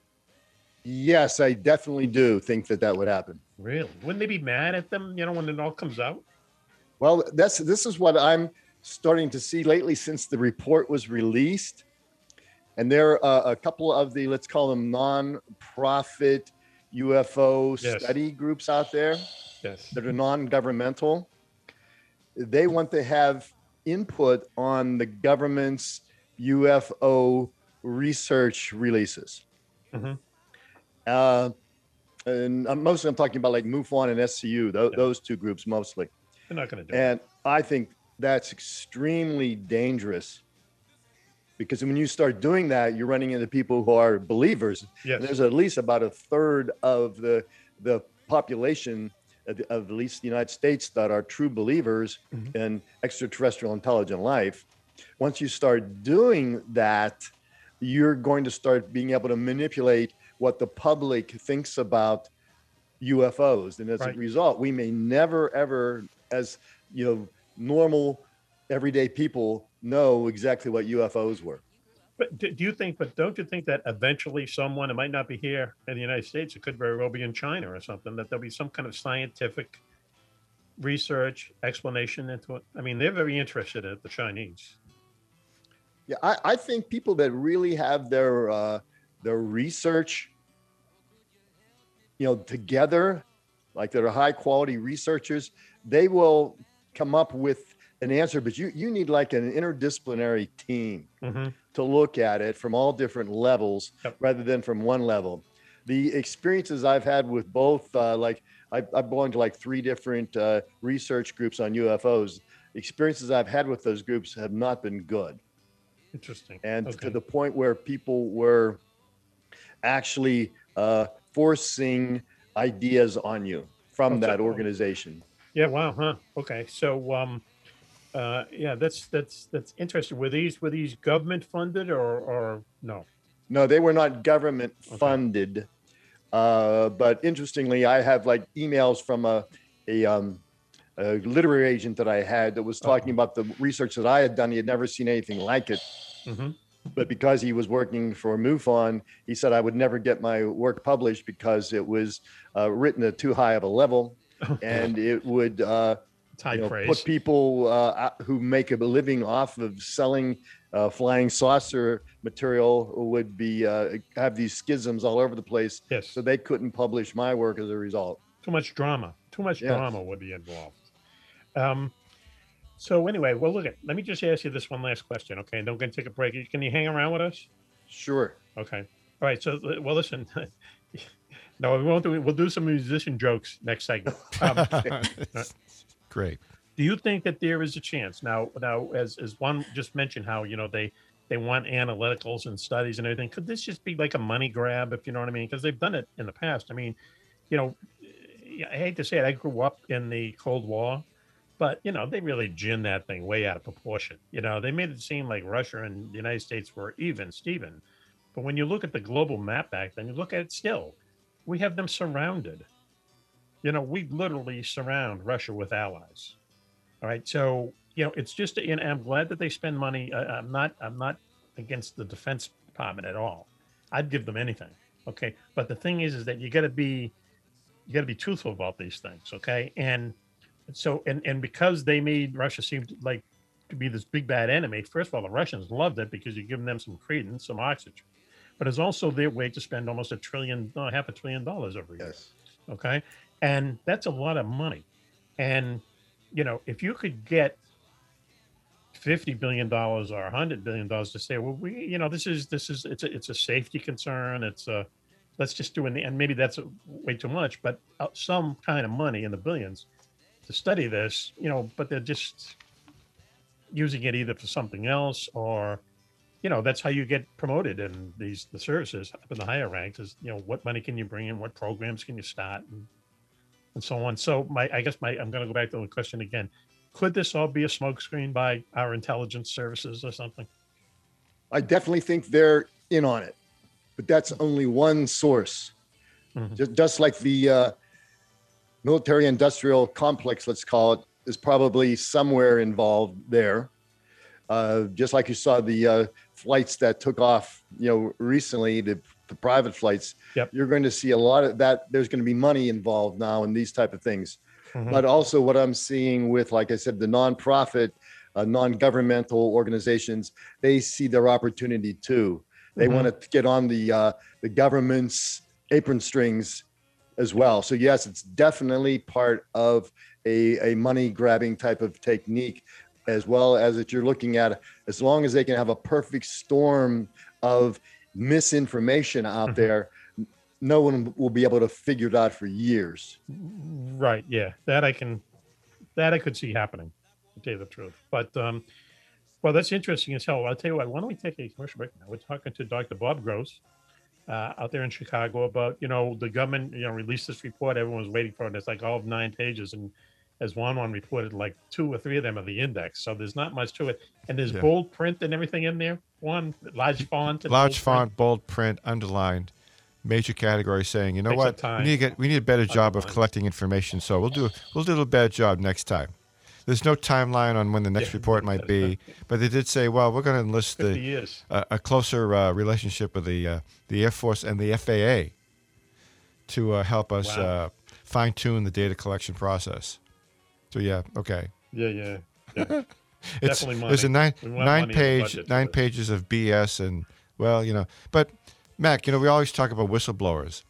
Not everybody that works for the government or behind the scenes here can keep this a secret to their dying day, right? Mhm. Come on, We say that all the time. Yeah.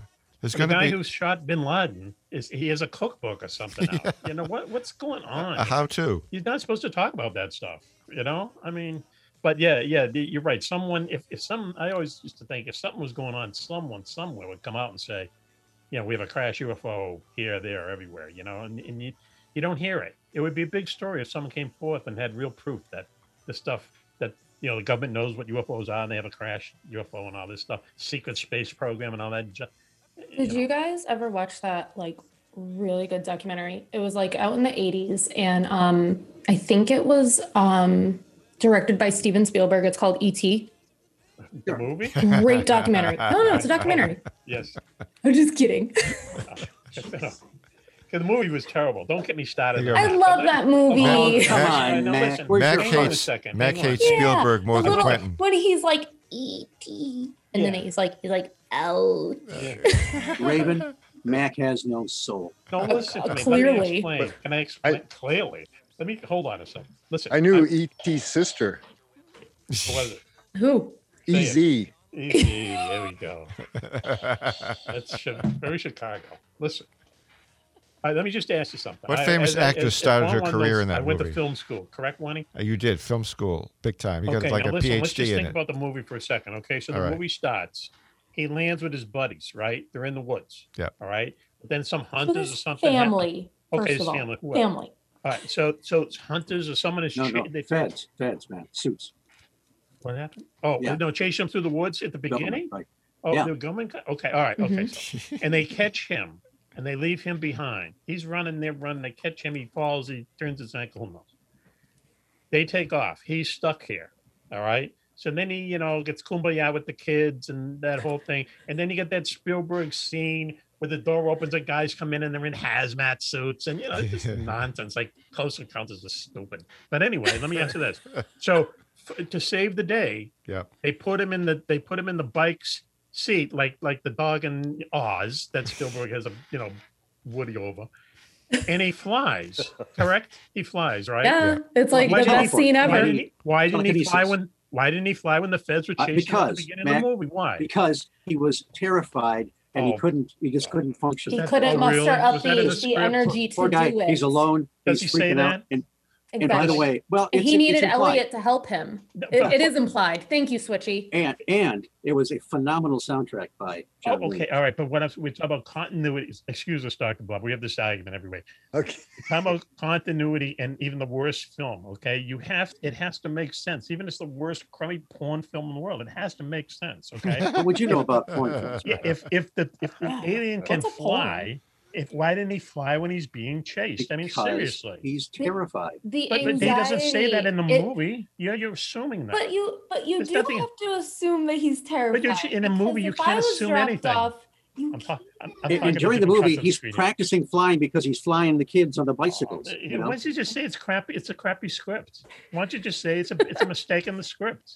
Just like in But that it- War of the Worlds. You- War of the I- Are, Worlds. are you telling me you didn't get a little bit misty toward the end? No. Right? Mac. ET left and, and Right. Mac, you had no soul. sad. No soul, Mac. We had an emotional Well, ET he- here. He is an Aquarius, so Oh, okay. Oh. don't, on don't mention okay. it though. Gee. Okay. A2 Raven, A2. Mac, you know I love you. We'll see. We used right, to be in the age of Aquarius. What happened? Right. Gee. Um, what happened? Hey, listen, uh, you said it, and I just saw this thing. Maybe Dr. Bob be interested in it. They- It's a special called the Summer of Soul. Who knew? The same year that they had Woodstock, that this huge music festival in Harlem. Have you heard about this, Dr. Bob? No. No one knows about it No- because they no filmed of- it. It's right. really well filmed, and then the film sat in someone's garage for 50 years. They had all the big black acts there. You Yeah. know, back then the James Temptations, Brown. David Ruffin, um, um, you know, uh, the, the Fifth Dimension were Yeah. there. Uh, uh, you know, who's uh, Sly and the Family Pips Stone. Had a big, yeah, Sly and the Family Stone were there. And they they were nuts, man. They were crazy. And it's all this really kind of good music and, and political stuff. And I never knew what happened because Woodstock was like the big, the big story that Right. summer, you know. Mm-hmm. But it's really good. And um, Woodstock and Monterey before it. yeah, right. There's a lot of different stuff going on. But anyway, yeah, it's a good documentary if you get a chance to see it. Somersault. Why don't we take a commercial break now? And we'll be right back after this. You're listening to Mac Maloney's Military Expo Show here on the Distant Thunder Radio Network. We'll be right back. I was in the hospital with my son for 18 months. When he got injured, I wasn't prepared, but I knew I had to be strong. When I was told about John's injury, I was in complete shock. I just remember rushing into his room and giving him a big hug and letting him know I was there. These veterans and families are just a few of the heroes we serve at Homes for Our Troops. For thousands of severely injured veterans, everyday life is filled with barriers. It was really the, the little things throughout the house. Counters that you can't roll up to. How to drag my wheelchair down steps. I want to help, but he is so determined. At Homes for Our Troops, we build specially adapted custom homes with features like wheelchair access, roll in showers, and automatic door openers that allow them to function independently and focus on their recovery and family. This house is freedom. It's hope. It's a new beginning. This house has given me my family back. To learn more, visit hfotusa.org.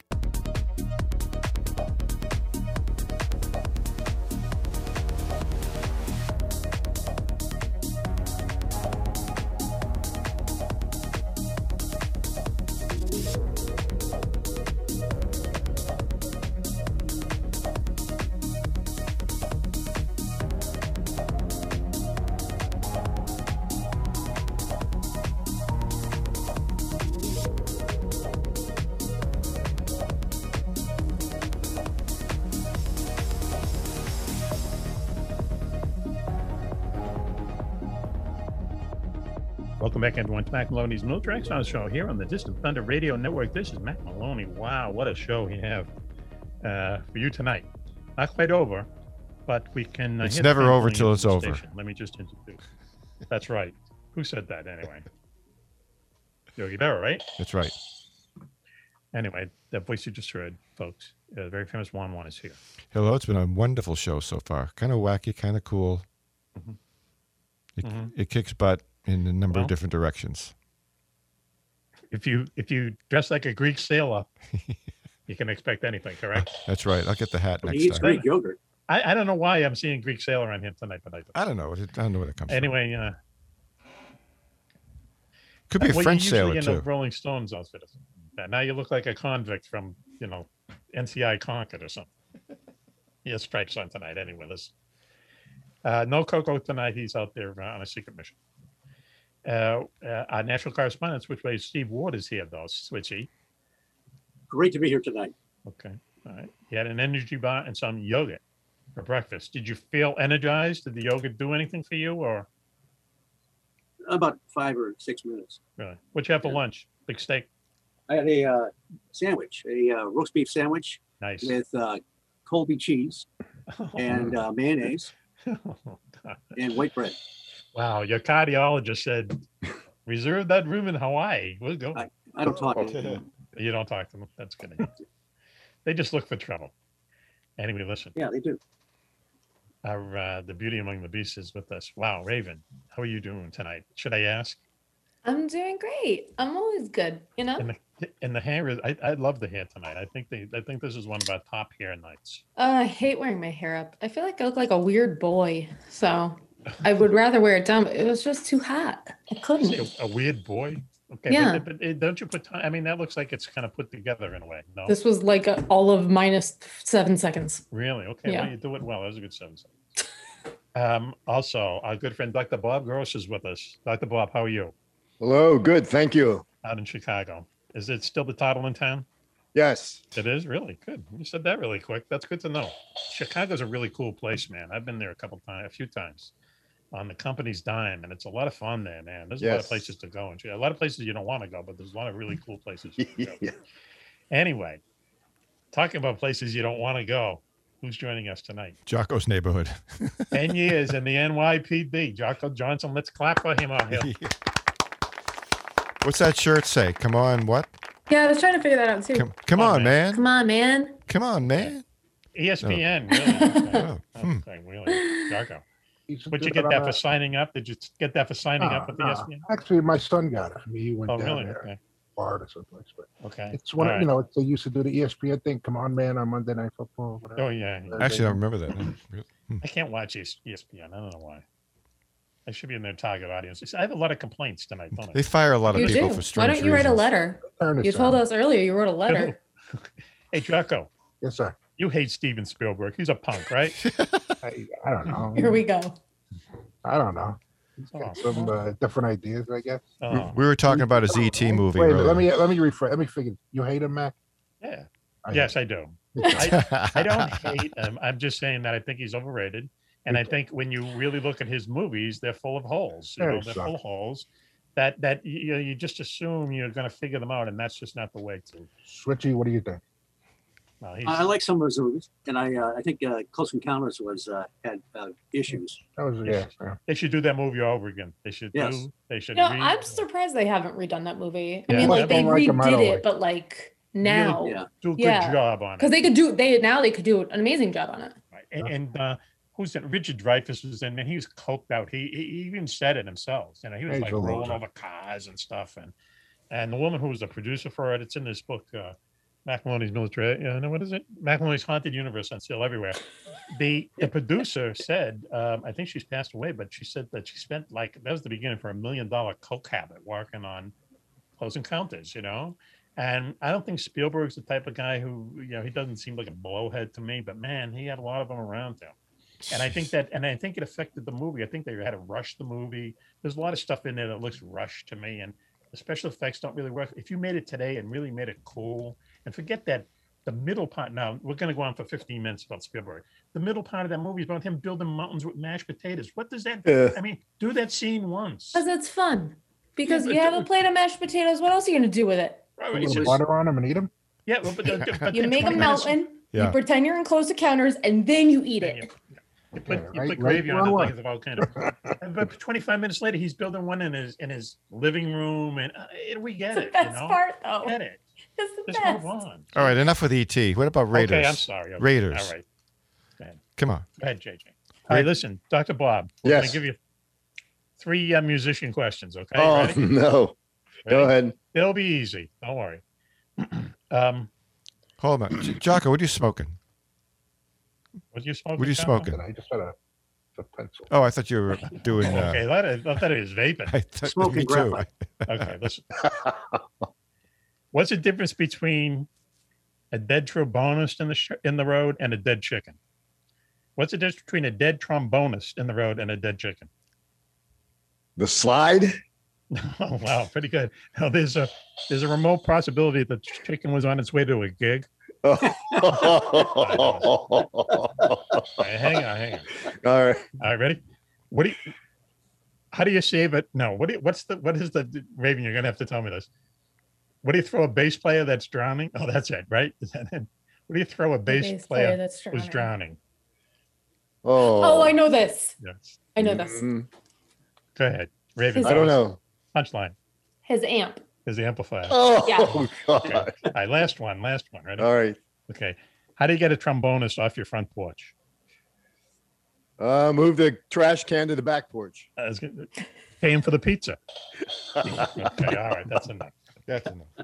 Okay, so anyway, so uh, let me just throw let me just throw to Jocko now that he's here. What's what's what's with you, the other JJ? What's with you, Jocko? Anything? That you No, can talk about? same old stuff. You know what I wanted to mention? We were talking about the cops and UFOs. Okay. Um, that show I guess hasn't come out yet, but hopefully it'll make sense when it does. But we were talking about, uh, you know, we never got into really. I was two things I was thinking about was like that Lonnie Zamora case, Yes. Which Great case. unfortunately it just like spoiled his whole life. Mhm. And the, the other one was I don't remember where it was exactly. I was going to look it up, but I didn't know if we were talking about that or not. But the case where that police car was on a highway and the cop was by himself and it got like attacked by this ball of lightning and Hmm. car was all damaged. You guys ever heard about that?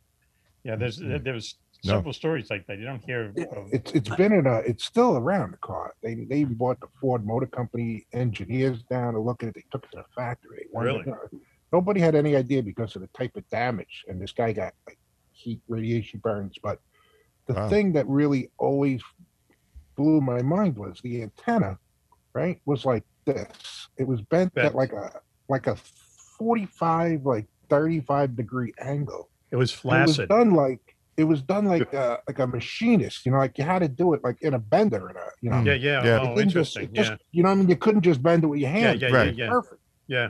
The angle was just perfect. So when did- what happened? could So the- ever the- explain that. So the cop is driving around out by himself. Where is this? Out west or down south somewhere? No, Mac, I, I could look it up. I have to. I'd let's get back to So, that. so what happened? So a UFO. So does he get hit from stuff falling out of space? he sees a is light. He sees this light in the sky, and it's getting bigger and bigger. And he radios in about it, and he's trying to see if there's any, you know, air traffic or anything around. He thinks a plane or helicopter's going to crash. Yep.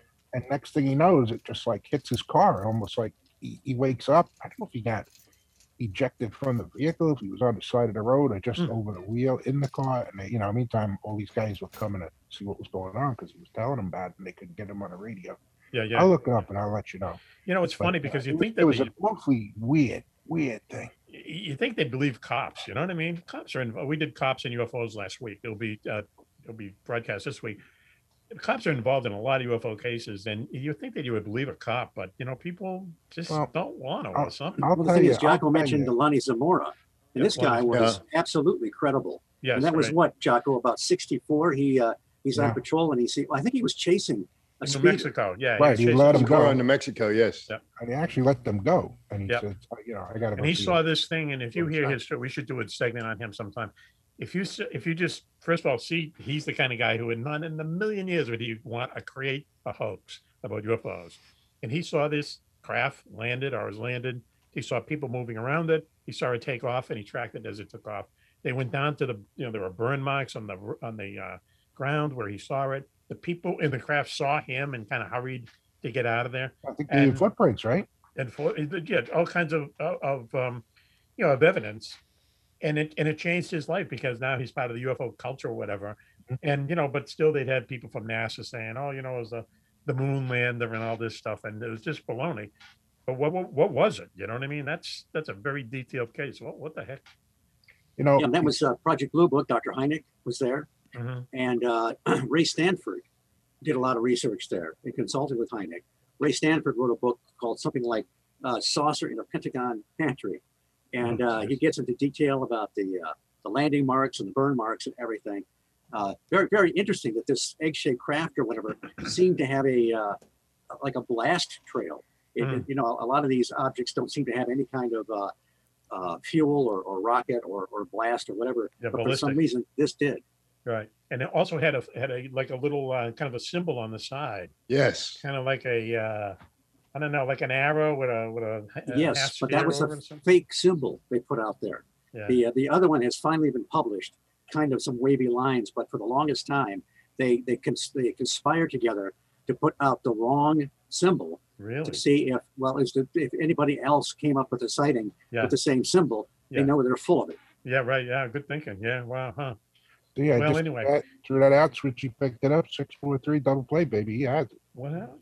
Say that again. Six four three double play. I threw that out. It was a six four three double play. It was. You shouldn't be know. talking about either one of your teams in New York, there, my friend. Yeah, we won yesterday, fifteen something. Yeah, but how about the guy who throws the ball away, who thinks it's a foul ball, and Oh the yeah. three guys dance around? I can't believe the Mets came back one. That that was a total lapse of uh, lapse of uh, what they were supposed to. Intelligence, or you know, You, you know. Mac. One thing I wanted to say when you were mentioning about how you know why wouldn't they believe a cop? You know, I'll tell you right now that when you go to trial They Yes. actually, the judge will say to the jury, this man's a police officer, he has certain ideas about, you know, he has certain qualifications in his profession. But you can't believe him any more than you would any other witness. They actually tell, you know, they tell Thank you, Judge. Yeah, I My appreciate that. God. But, you know, I mean, we're just out there like, you know, would they question a doctor if we told you you were really sick and you needed to Yeah, do yeah, something? yeah. You know, I mean, that's the Now, only thing is- we do, right? What a slap in the face. Is that why they Oh, really? they don't let a cop testify in uniform? They have him in just in civilian not true. clothes. Where do you get that? No, no, they go in uniform all the time. They do? I know. If you're my- signed, if you're assigned to uniform, you go in is. uniform. If you're assigned Okay. in plain clothes or detectives or undercover. All Oh, that's interesting. So they tell you what you have to show up in? Well, no, it's what you're assigned. If you're assigned in uniform, you come in your uniform. If you're assigned uh, any other duties, you come in business attire. Oh, wow. Interesting. Oh. Uh, listen, we have like about five more minutes left. Dr. Bob, let me just throw this question to you. okay? Uh oh. All right. No, it's not a musician question. Oh, okay. Okay, Listen, nothing happened at Roswell, right? Correct. Okay. See, there you go. Okay. Good. We all know that. and a There was another minutes left. place, right? Yeah. Wasn't there another place they said where it happened first or whatever? The Aztec, uh, I think the Aztec, Aztec yeah. crash is kind of has some Yeah. more interesting terms than uh, interesting parts than But there is uh, research evidence now that shows that they were experimenting with metallized polyethylene balloons as early as 1946 and 1947. Mm-hmm. I mean, that's all it was. It was one of these top secret balloons that crashed, and the government didn't want to talk about it because they were basically spa- spying on Russia with acoustic devices to see if the Russians were, you know, lighting off nuclear bombs. And Russia was still our allies at the time, so you know, you had to want to keep them in the hush hush. And they would let these balloons kind of drift up into the higher stratosphere, and and basically go over the, you know, the Soviet Union at the time with acoustic devices and see if they could pick up the sound of atomic bombs going off. I mean, that's how that's how basic the, the intelligence gathering was back then. They didn't want to get caught doing that. I mean, isn't that the whole story right there?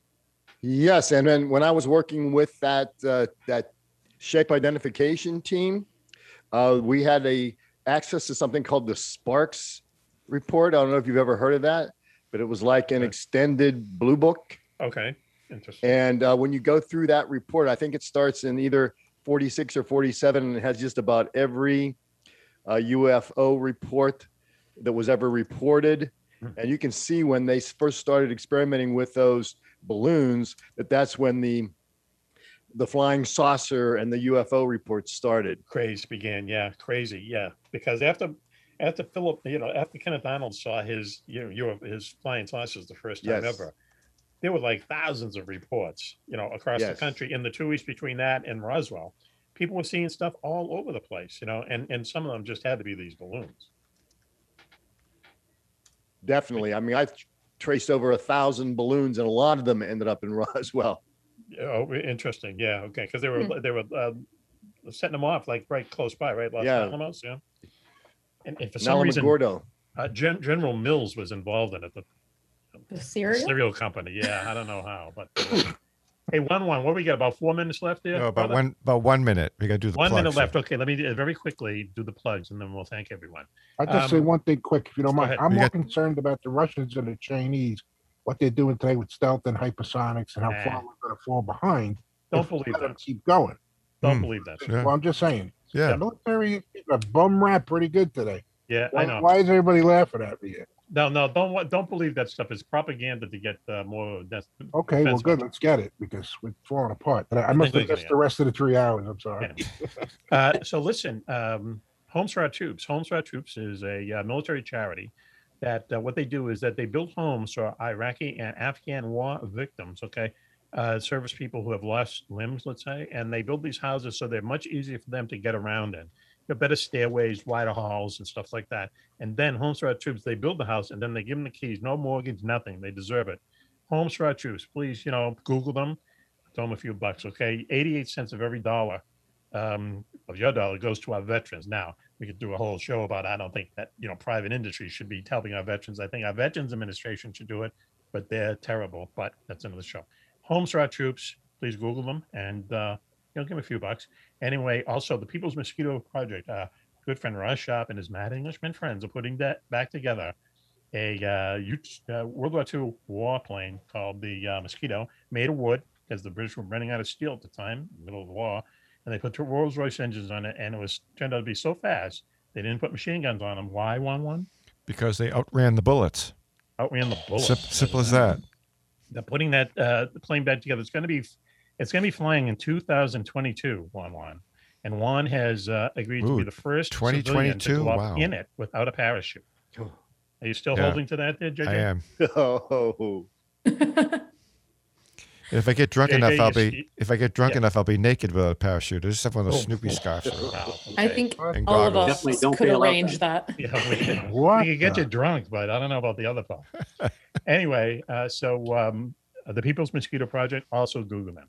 I just want to thank our guests tonight. Uh, I'll start with Dr. Bob. Dr. Bob, thank you for joining us. thank you for inviting me. Okay. Can you play the saxophone for us next time you're on? Uh, okay. Okay. All right. We'll do uh, musical X Files sometime. Okay. Yes. Can you take 20 musician jokes? 20? Ugh. I'll think of it. Okay. All right. Think of a few. Think of a few for us. Thank you, uh, Dr. Bob. And listen, that interview that you did was really good. Where can people find that? Pardon me? The interview that you just did on on disclosure and stuff that you sent to me. Where, where can people find that? Uh, you can probably find it on my Facebook page. Okay. Dr. Bob Gross, right? You know, that, either that one or Robert W. Gross. Okay. All right. G R O S S. Yes. Okay, good. Dr. Bob, thank you very much for joining us. Oh, thank you. We need a doctor every once in a while, as you can tell. Me too. Somebody get me a doctor. Jocko. Yes, Yeah, sir. Good. Uh, thank you for joining us, as brief as it was. My pleasure. Thank you. Okay. All right. And we'll talk to you soon. Hang on. Uh, Switchy, thank you, Switchy. Uh-oh, It was here's uh, Coco my calling me. Okay. Okay. Coco, where is it? I can't find my phone, so who knows where he is. Thank you, Switchy, for joining us. Jeez. And next week, kind of put some thought into it. I, I don't want to say put some thought into it, but you know what I mean. Give the audience what it wants, okay, please? Who are you talking No to? granola bars, no yogurt. Yes, please. No crunchy. Thank you very much. For And that. I, I don't like these products being called milk if it doesn't come from the breast of an animal. What? Oh, gee. I'm Seriously. sorry, If it sorry, comes from a spoke over plant, it shouldn't be called milk. That was creepy. God. No, really. It's the a- breast of an it- animal. Yeah. Only stuff that comes from animals should be called milk. You know, blah blah milk. It shouldn't come from Okay. a coconut. You talk about oh, But coconut milk is a real thing. Have you ever had a coconut and you drink the milk? Yeah, it's and I- really good. And I put the lime in the coconut and drink it all up. Uh, I can see that one coming down Exactly. six Thanks. What, what a setup that was, huh? Raven, it's that time of the night we have to say goodbye. yes, Mac. Bye, Thank you for having me. I learned so much. I always do. I think top five hair nights. I think we're, this is going to be in the top five. I'm never wearing my hair like this again. Really? I hate Oh, I hate it so much. okay. All right. Thank you, and your hair, and uh, Thank you. Friday the cat and Scotch and water your dog. Yeah, Right. Friday's here, Scotch is who knows where. Thank you, Raven. Okay. Thank you, Juan Juan. You're welcome. Anytime. I live for this, as you know. I know we all do. And I want to thank everyone out there uh, for listening. Uh, thank you for the downloads. We're past 60,000 downloads now, and also our friends out there in the network. Wow. So, this is uh, Mac Maloney for the entire gang saying, until you hear us next time, be safe, be happy, and. Bye bye.